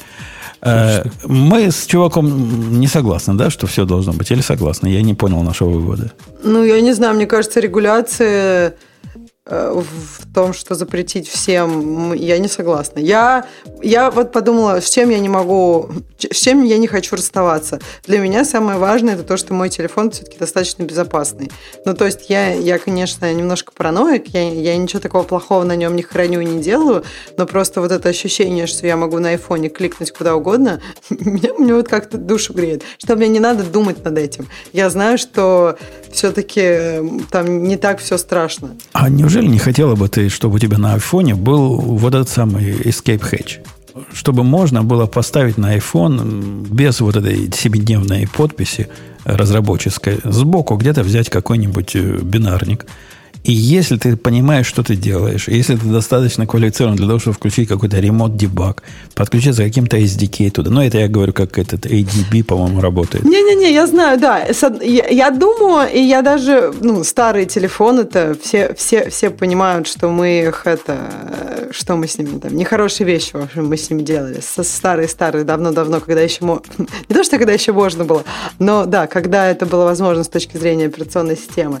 И как бы, да, это прикольно прикольно, я согласна. Я, я бы хотела. Но, с другой стороны, смотри, если мы выбираем между сейчас тулзы Apple в плане э, вот дебага, они прям классные. Ну вот честно, я, я прям сравнила с андроидом еще раз и поняла, что на самом деле Apple, они офигенную работу проделали. И вот сравнить вот это и вот то, что как раньше там э, ди, этот, подключаться этим, ловить этим дебагом процессом, я бы даже сказала, что вот на Android это вот сейчас вот как раньше мы делали на iOS. И ну нет, я, я не согласна. Мне больше нравятся удобные дебаг-тулзы. Да, которые... да бог с ними, с тулзами дебага. Ты, ты с точки зрения программиста. Я с точки зрения продвинутого пользователя. Вот смотри, я продвинутый пользователь. Я захожу на свой Android TV и вижу, что в нем программы для просмотра тех новостей, что я хочу, нет. Ага, говорю я, пойду-ка я поищу APK где-нибудь. Нахожу где-то в какой-то дыре на каком-то 33-м сайте APK. Беру его, ставлю на свой телевизор. При этом я понимаю, что ну и фиг с ним. У меня телевизор работает в изолированной сети. И если даже я какую гадость поставлю, ну, кроме соседнего телевизора, он никого не заразит, что бы он ни пытался делать. То есть я оцениваю риски, пытаюсь э, понять, насколько мне это важно, и принимаю решение как взрослый человек.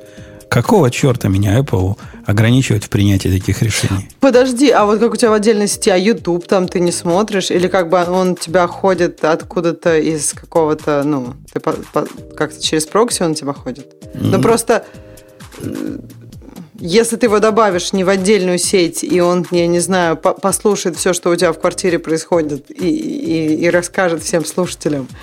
Так он, ну, в этом же и суть, который антрастед у меня живут в своем антрастед сегменте, в своем вилане, над которым смеялся так сильно э, Грей. Говорил, зачем нормальному человеку нужно несколько виланов. Вот там оно и живет. И только с такими и общается. Ну да, сможет он пойти, может быть, на устройство управления светом, которое тоже в этом живет рядом с ними, и как-то лампочками помекать. Окей, переживем. Слушай, ну ты прям уже какой-то... Это не, это не, не level продвинутого пользователя, Умпутун. Это не, не... Это уже level, все-таки, мне кажется... Профессионального параноика. Нет, ну это level, да, профессионала, который может сеть себе настроить. То есть, ну кому? Ну что значит? Ну продвинутый пользователь – это человек, который хорошо там программки устанавливает, который, да, может дойти до вот этого этапа. Я вот посмотрел приложение, тут нет. Я нашел его на каком-то сайте APK, но не настроить себе сеть и сделал так, что все untrusted у него в одной специальной сети в себе. Даже Грей над тобой смеялся. Потому что явно было, что профессиональный параноик. Ну и нормально. Ну пусть тот, кто понимает, что он делает, это делает. А если ты делаешь, не понимаешь, что ты делаешь, заходишь на varis.com и берешь оттуда кракнутую программу, которая никогда не была защищена э, до этого, и ставишь ее рядом, ну, сам себе злой Буратино. Взрослый человек, неси ответственность за свои решения. Ну, потом, мы все-таки в 21 веке, поэтому с торрента качаешь, естественно, а не на Вариском заходишь. А, я Вариском так из головы придумал. А, есть а, такой а что, торрент еще есть? Торренты. Сто процентов. Сто процентов. По, по поводу организации своей собственной сети. У нас следующая тема есть, которую я тут выбрал, а вы никто любви к ней не проявляете. Amazon Network Firewall показал такой новый продукт удивительнейший продукт, я вам доложу, потому что я даже ссылочку дам в наш чатик на то, что нормальные люди увидят, попытавшись зайти на этот продукт. Вот, вот это и происходит, когда вы пытаетесь зайти на Amazon Network Firewall. Все сломалось. Экран, на котором бежит э, колечко. Оно долго бежит. Я минут 20 ждал. Бежит не заканчивается. Так просто, понимаешь, Умпутун, они уже туда внедрили свой фаервол, и он от тебя закрыл доступ к этому продукту. Очень может быть. Речь идет о том, если вы удивитесь, э, как я удивился, какой нафиг фаервол в Амазоне, это вообще про что? У них же уже есть security group. Ну, вам, чем вам это не фаервол? Речь идет о другом. Речь идет о таком умном stateful firewall, который вы можете присобачить к своему э, VPC, Virtual Private Cloud. И в этом своем э, новом фаерволе, который я, к сожалению, видеть не могу, поэтому я по рассказам других э, говорю, а он доступен. То есть он теоретически должен быть доступен. Ну вот не, не колечком, как у меня, а продуктом. Но недоступен последние два дня. Я пробовал регулярно. Вы там можете делать разные хитрые штуки, судя по всему. Ну, например, какие-то загружать правила, запрещающие э, частый доступ с каких-то подозрительных IP. Делать правила, которые чуть ли не, не целые цепочки событий будут вам помогать отслеживать, то есть подозрительную активность разную, какие-нибудь там, э, э, как это называется, IPS на нем делать. Intrusion Prevention System. И вот это все. Это звучит очень круто и так высокоуровнево по сравнению с security groups, которые там есть, которые позволяют открыть с такого-то адреса, с такого-то порта. Ну, такие простые правила. А все ну, остальное закрыть. Примеры такие достаточно простенькие у них. Не сказать, что они прям какие-то классные фичи тут показывают. Даже если там посмотреть, ну, там где-то есть список типа вот этих правил, и там практически то же самое, что в security группах. То есть протокол, source, destination, и там типа destination, source, port, destination, port и action. Дропнуть или, или пропустить. То есть как-то, может быть, они не могут его продать хорошо на этом, в этом посте, но ты рассказываешь лучше, чем там про него написано, и чем он выглядит по картинкам, если честно. Что, что ты между под stateful? Я что-то не понял. То есть, ну, ш... как в IP table, знаешь, можно цепочками делать, э, помня предыдущее состояние. Ну, вот такие штуки. А, то есть именно типа построить этот э, на основании предыдущих там запросов с этого IP-адреса, делать какие-то правила поведения. Типа, если там больше 100 запросов, да, что-нибудь такое. Ну, я не знаю, можно ли такое делать. Наверняка и такое можно делать в IP tables. Ну да, ну что-то в, в эту сторону. Что-то больше, чем просто фильтрация по source destination и, и, и порту, и протоколу. И тебе это прям... Опять случилось. Опять это случилось. Слушайте, не переживает. Все-таки, похоже, не переживает э, коннекта по USB э, наша вся система. Э, я перегружаю еще раз, хотя перед тем, как перегружу, я переключусь на, на старый способ, на старый добрый способ подачи не по USB, потому что два раза в одну и ту же воронку уже упал наш снаряд. Итак, где я переключаюсь? На external headphones, сюда. И перегружаю свой прибор. Сейчас вернусь.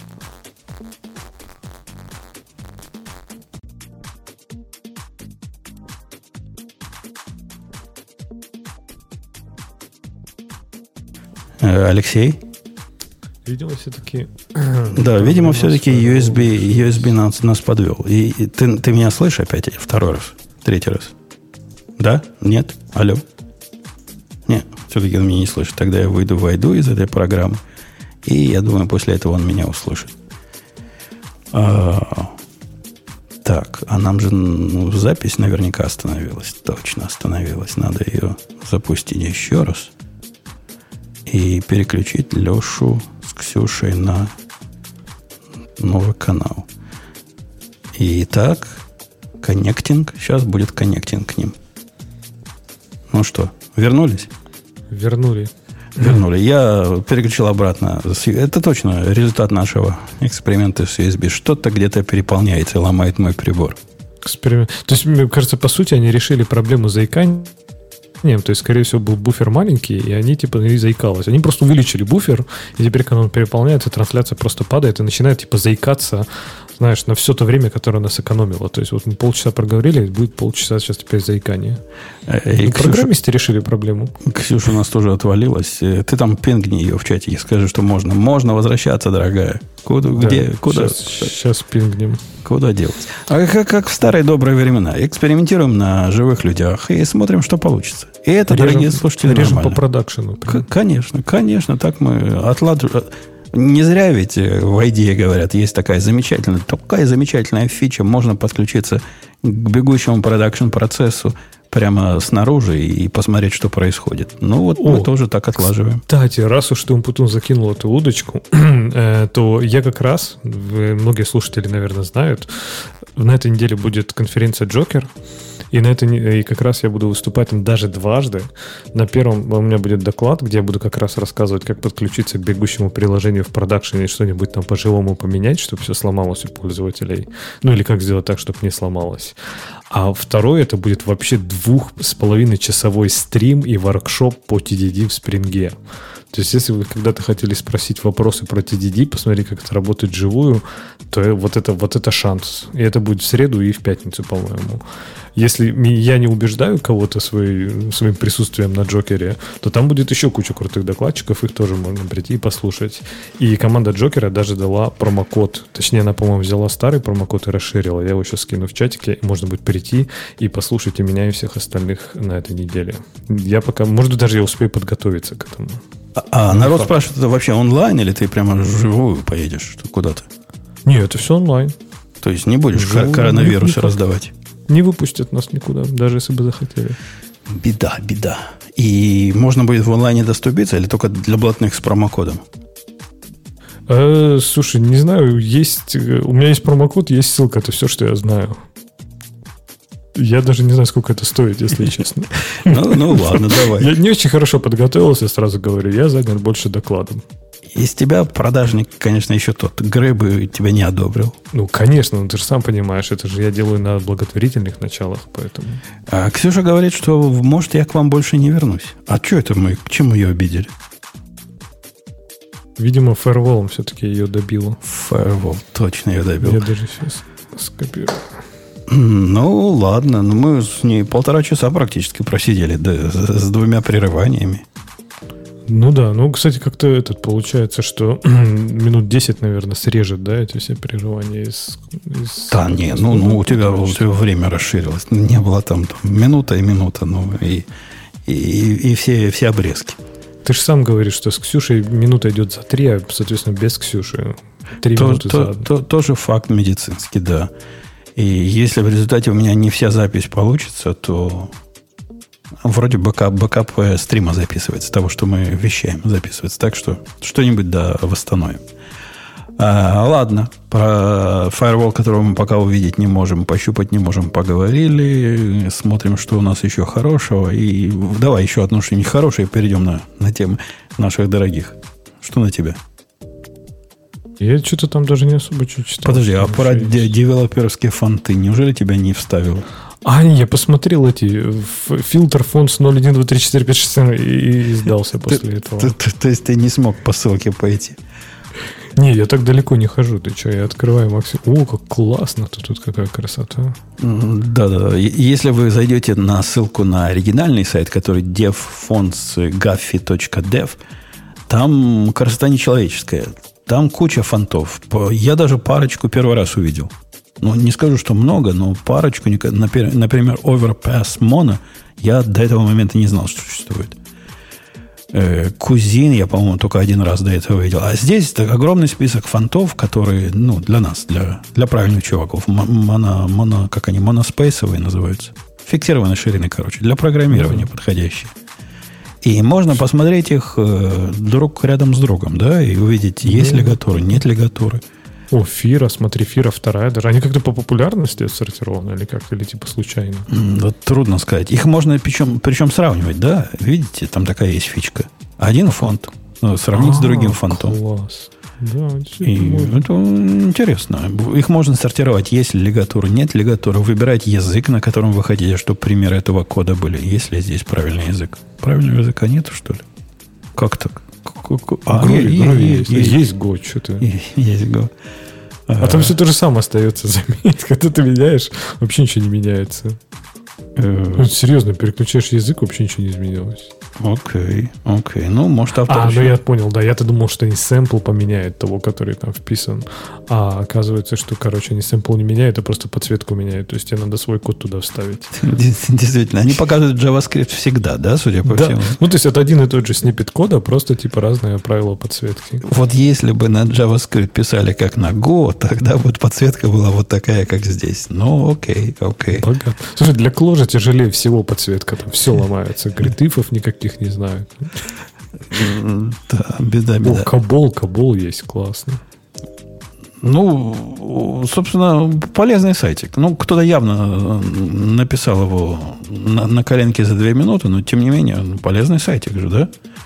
А как сделать, э, чтобы э, сравнить два фонта. Я пытаюсь их там UI Надо сверху нажать такую штучечку. Там такой есть тогл, и надо compare, compare нажать. Да, и я... он тебя ставит только те, которые плюсики у тебя будут. А, как оно? То есть нажимаешь плюсиками, набираешь, а потом ставишь вот эту штучечку и, и все. Как оно? Тут я сейчас плюсиком каскадию код и фера код сделаю, а теперь говорю, а ну-ка сравни мне, дружище.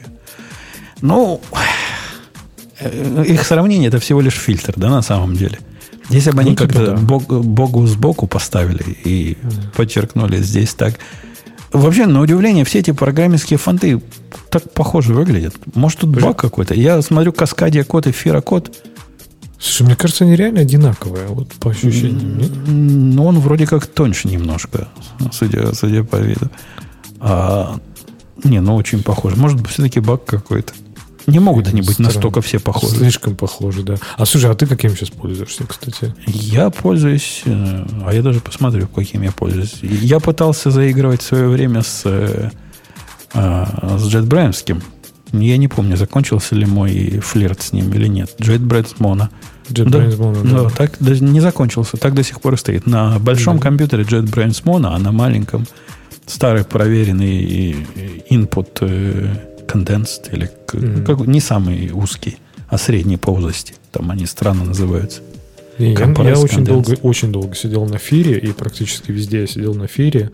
И в какой-то момент, мне кажется, JetBrains просто по-тихому меня тоже переключили в IntelliJ, и я такой как-то привык, и сейчас у меня практически везде JetBrains Mono в основном.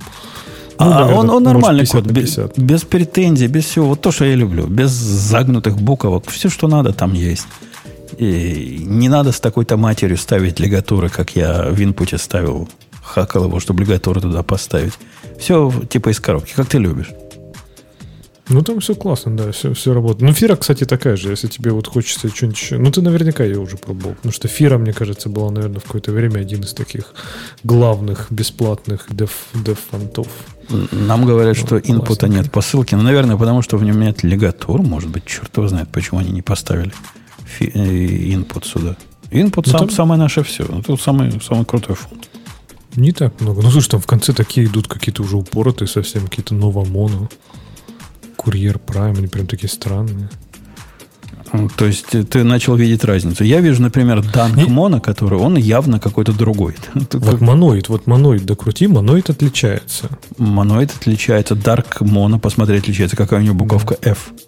Я бы убивал за такую буковку F маленькую. Просто из рогатки, чтобы не размножались. Dark Mono.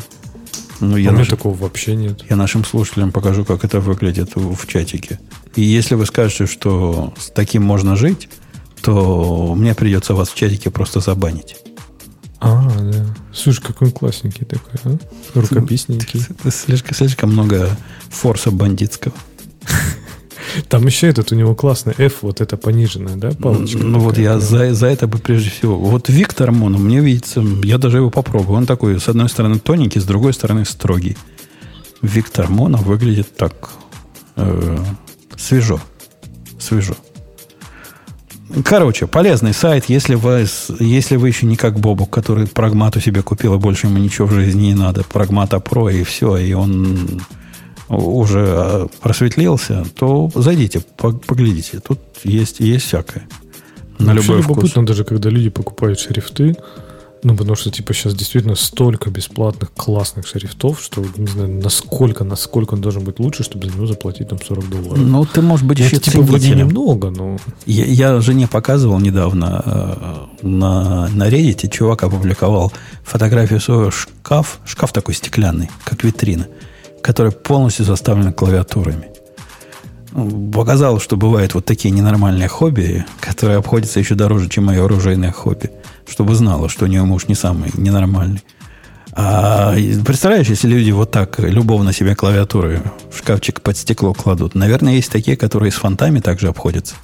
Наверное, есть же такие, которые, знаешь, ну, типа, как клавиши сам себе набираешь, да, на это кейкапы ставишь на клавиатуру. Есть такие, которые вот по символу набираешь себе шрифт, там вот это все тюнишь его. Да, да, я уверен, есть. Просто мы далеки от этих комьюнити, которые повернуты на фонтах. Но вот эти, которые покупают Pragmato Pro, как Бобук, они самое близкое приближение к вот к этому. Они говорят, у нас тут Unicode на, на 50 тысяч символов больше, чем у других Unicode. Нафиг им нужен Unicode в какой-то э, южно, языке Южно-Китайского моря, я не знаю, но им приятно. Это примерно так же, как им приятная клавиатура, которая стоит за шкафчиком, за стеклом в шкафчике, на которую они нажимают. Ну, там клавиш всего 60, как на них понажимаешь? Это ж вот эти клавиатуры самые блатные считаются, в которых клавиш мало. Которых mm. даже нету этого, вообще ничего, на цифровом заканчивается все, да? Там, там цифрового тоже нет. Цифрового даже нет? Цифрового даже нету, да. Так, это... А есть, слушай, такие, чтобы вот один ряд клавиш был просто, и больше один ряд клавиш, и дальше там типа ты переключаешь уже несколько слоев. Не, не, какой, три, три, три, три ряда, это самое маленькое, что я видел. Так, такое бывает в жизни. Да, не продумано. Не, не, продумано. Не, не Надо, чтобы один был. И я, кстати, захотел почти попробовать клавиатуру, у которой нет э, функциональных клавиш. То есть 65%, по-моему, которые показалось мне интересной. Ну, как подумаю, как я буду так жить и все время FN нажимать, чтобы функциональную клавишу. Это же будет как, как на MacBook Pro.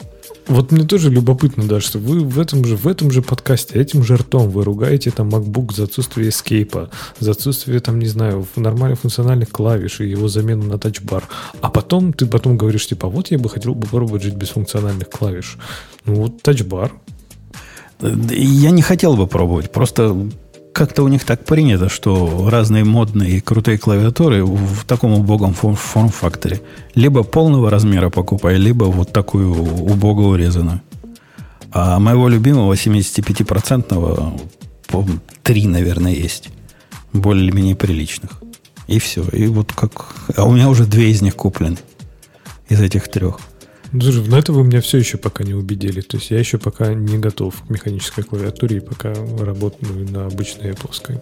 Ну, это ты напрасно, ты еще не, не просветился. Надо, надо, надо над тобой еще работать. Ну что, а видишь, по... это, я боюсь, то, что это путь в бездну просто, потому что глядя на все вот это, что вот как ты говоришь, шкафчик с клавиатурами, вот я вот этого боюсь вот там закончить. Ну, подожди. Одни, у них шкафчик с клавиатурами, у других сейф с пистолетами. Все сходят с ума по-своему. Это нормально, ничего там такого страшного нет.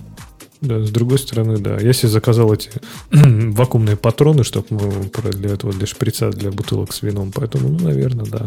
Ты, ты, а ты вино в шкафчик тоже, небось, ставишь какой-нибудь подвальчике? Стоит шкафчик? Аск. Э, тему с подсветочкой. С подсветочкой. Ну, как у меня шкафчик для сетевого оборудования с подсветочкой. Зелененьким светится. Потому что жена сказала, что синенькие не подходят под интерьер.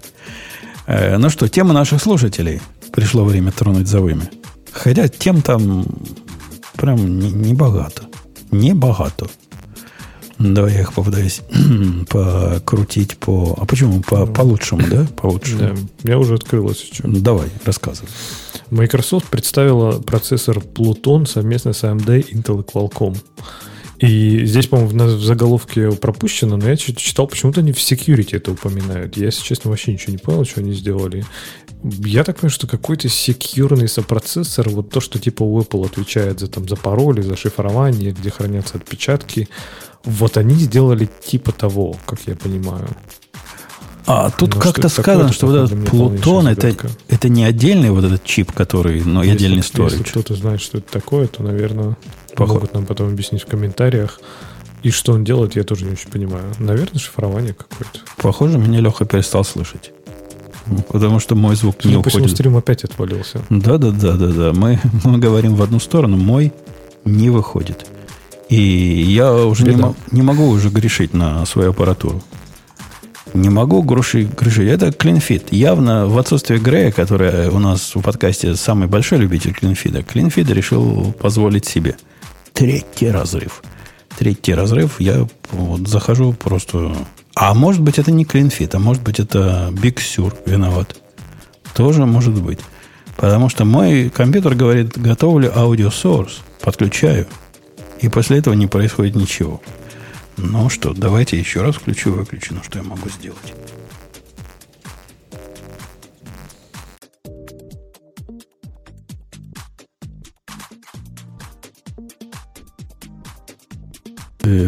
Окей. А вот эти, дорогие слушатели, жесткие щелчки, когда аппаратура выключается, включается, вы ведь слышите тоже, да? Оно вам также бьет в уши, как бьет и мне. Я надеюсь. Не один я мучаюсь. Э, ну вот, да. Теперь смог подконнектиться. Сейчас и Леха подконнектится. Щелчков нету. О. Хорошо, до них щелчки не доходят. Все странно, вернулось. странно. Э, я пришел к выводу, что это не, не наш эксперимент с USB виноват. То есть не USB, да? Не USB виноват, а что-то что другое. То есть ты сломал эту штуку, получается, какой-то э, USB... прокастер свой? Я думаю, я, я, я сломал, да. Я, я что-то сломал. А у меня вот эти проблемы возникли после того, как я начал тестировать на своем Зионе, какой Ксион называется, да, по-русски? Его же Ксионом они называют, наши mm-hmm. Зионы. Начал тестировать свои программы с дикой загрузкой и оставил свой Xeon работать на две ночи, ну, на двое суток, молотить данные в таком режиме, когда компьютер работал все это время с включенными вентиляторами iMac Pro. Представляешь, включил вентилятор, и они воют прямо конкретно на полной загрузке. И после этого что-то у него там глюкнуло. Что-то где-то переполнилось. Наверное, надо бы компьютер сбросить на досуге. Но пока, пока так. Сбросить звучит как, как будто, знаешь, просто вот со второго этажа просто сбросить его и, и, и дождаться М1 уже. И да, надо не забыть же включить запись. Подожди, я включаю запись и остановить, запустить. И вот мы с Лехой опять вернулись. На чем мы? Э, я тебя, кстати, прекрасно слышал. И слушатели да? меня слышали, и тебя слышали. Просто мы друг друга не слышали. Очень как, странно. Когда ты речуху свою говорил. И Клинфит не показывал между нами с тобой общение. То есть мои, мои столбики были на нуле. Мы про процессор, да, говорили? Ты даже фразу досказал про процессор. А я пытался сказать, что, судя по описанию этой статьи, это не сопроцессор, это не отдельная какая-то балалайка. А они это называют процессором. То есть, ну, типа в пиндюре это в процессор. В какой процессор? Где процессор? Что за процессор? Они почему-то security, вот прям security, security, security, security. Ну, мы в этом деле небольшие Копенгагены. Надо. Я, хотя инженер-системотехник, но давно по специальности не работал, а Леха вообще без образования. Поэтому я не знаю, что мы можем по этому поводу умного сказать. Наверное, ничего не можем. Пишут, это не процессор, это замена дискретного TPM. А потом даже кричит, так кричит да человек, не что это. не процессор это. Ну, окей, ну не процессор. Ну, тут в статье написано. что это процессор. Процессор. Говорю, что это процессор. К Microsoft все претензии. Пойдем на какую-нибудь тему, где мы хоть что-то можем сказать. Microsoft По передала по... проект серва в Linux Foundation. Что такое серва? Mozilla. А я что, Microsoft сказал? Mozilla, да. да. Серва. Это что-то про браузер. Это движок же их вот этот экспериментальный, который, по-моему, чуть ли не на расте написан. И они, я так понимаю, что в свете того, что они постепенно выпиливают все эти остальные части своего бизнеса, то, видимо, это просто очередная часть бизнеса, которая ушла. И я так понимаю, что она не используется, насколько я помню, она не используется нигде как... Да, это на расте написанный движок.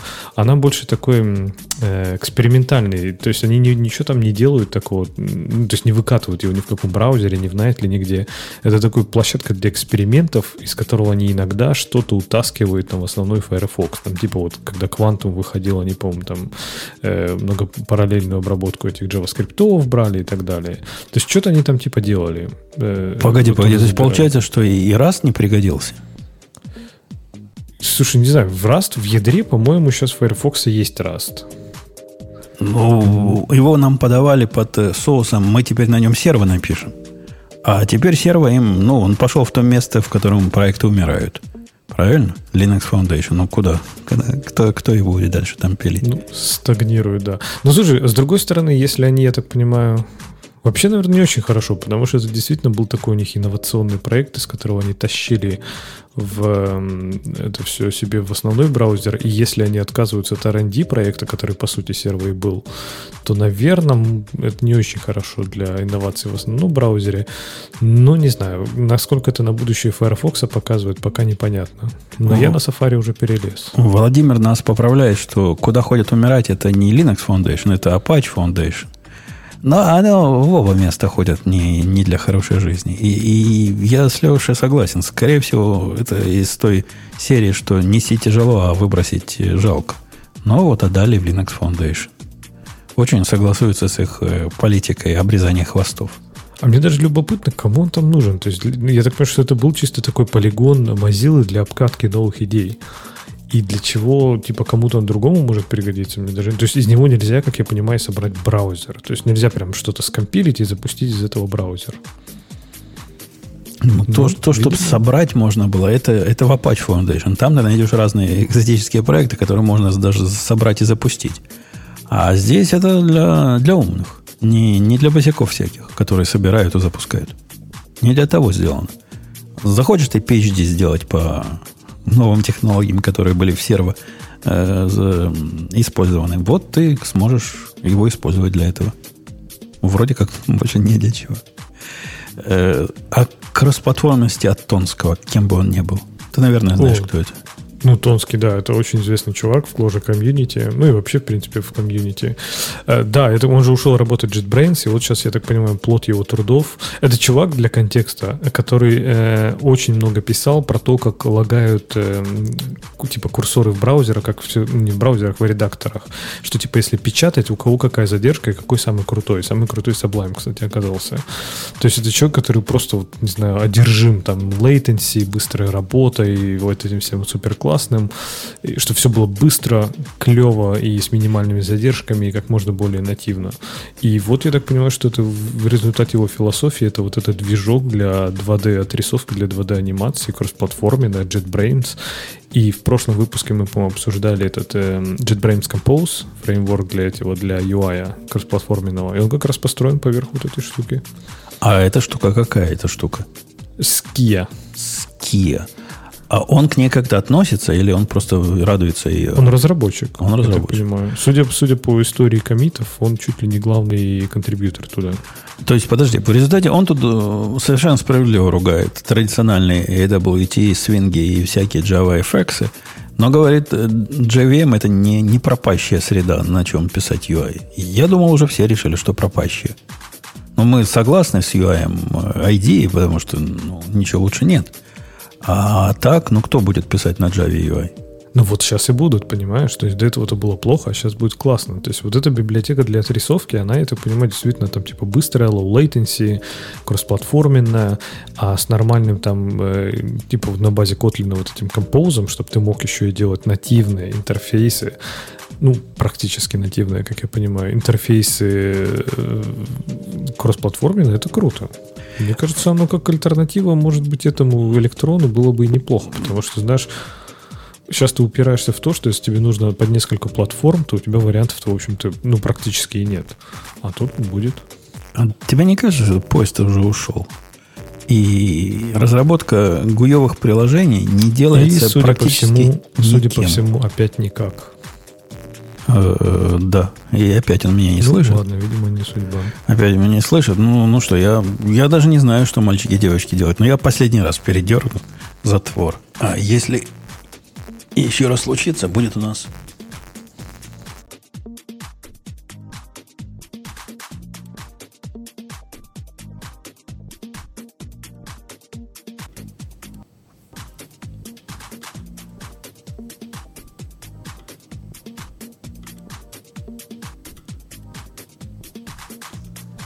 Да, я говорил, что если еще раз это случится, Леха, то будет у нас досрочное завершение, потому что, ну, как-то аппаратура подводит.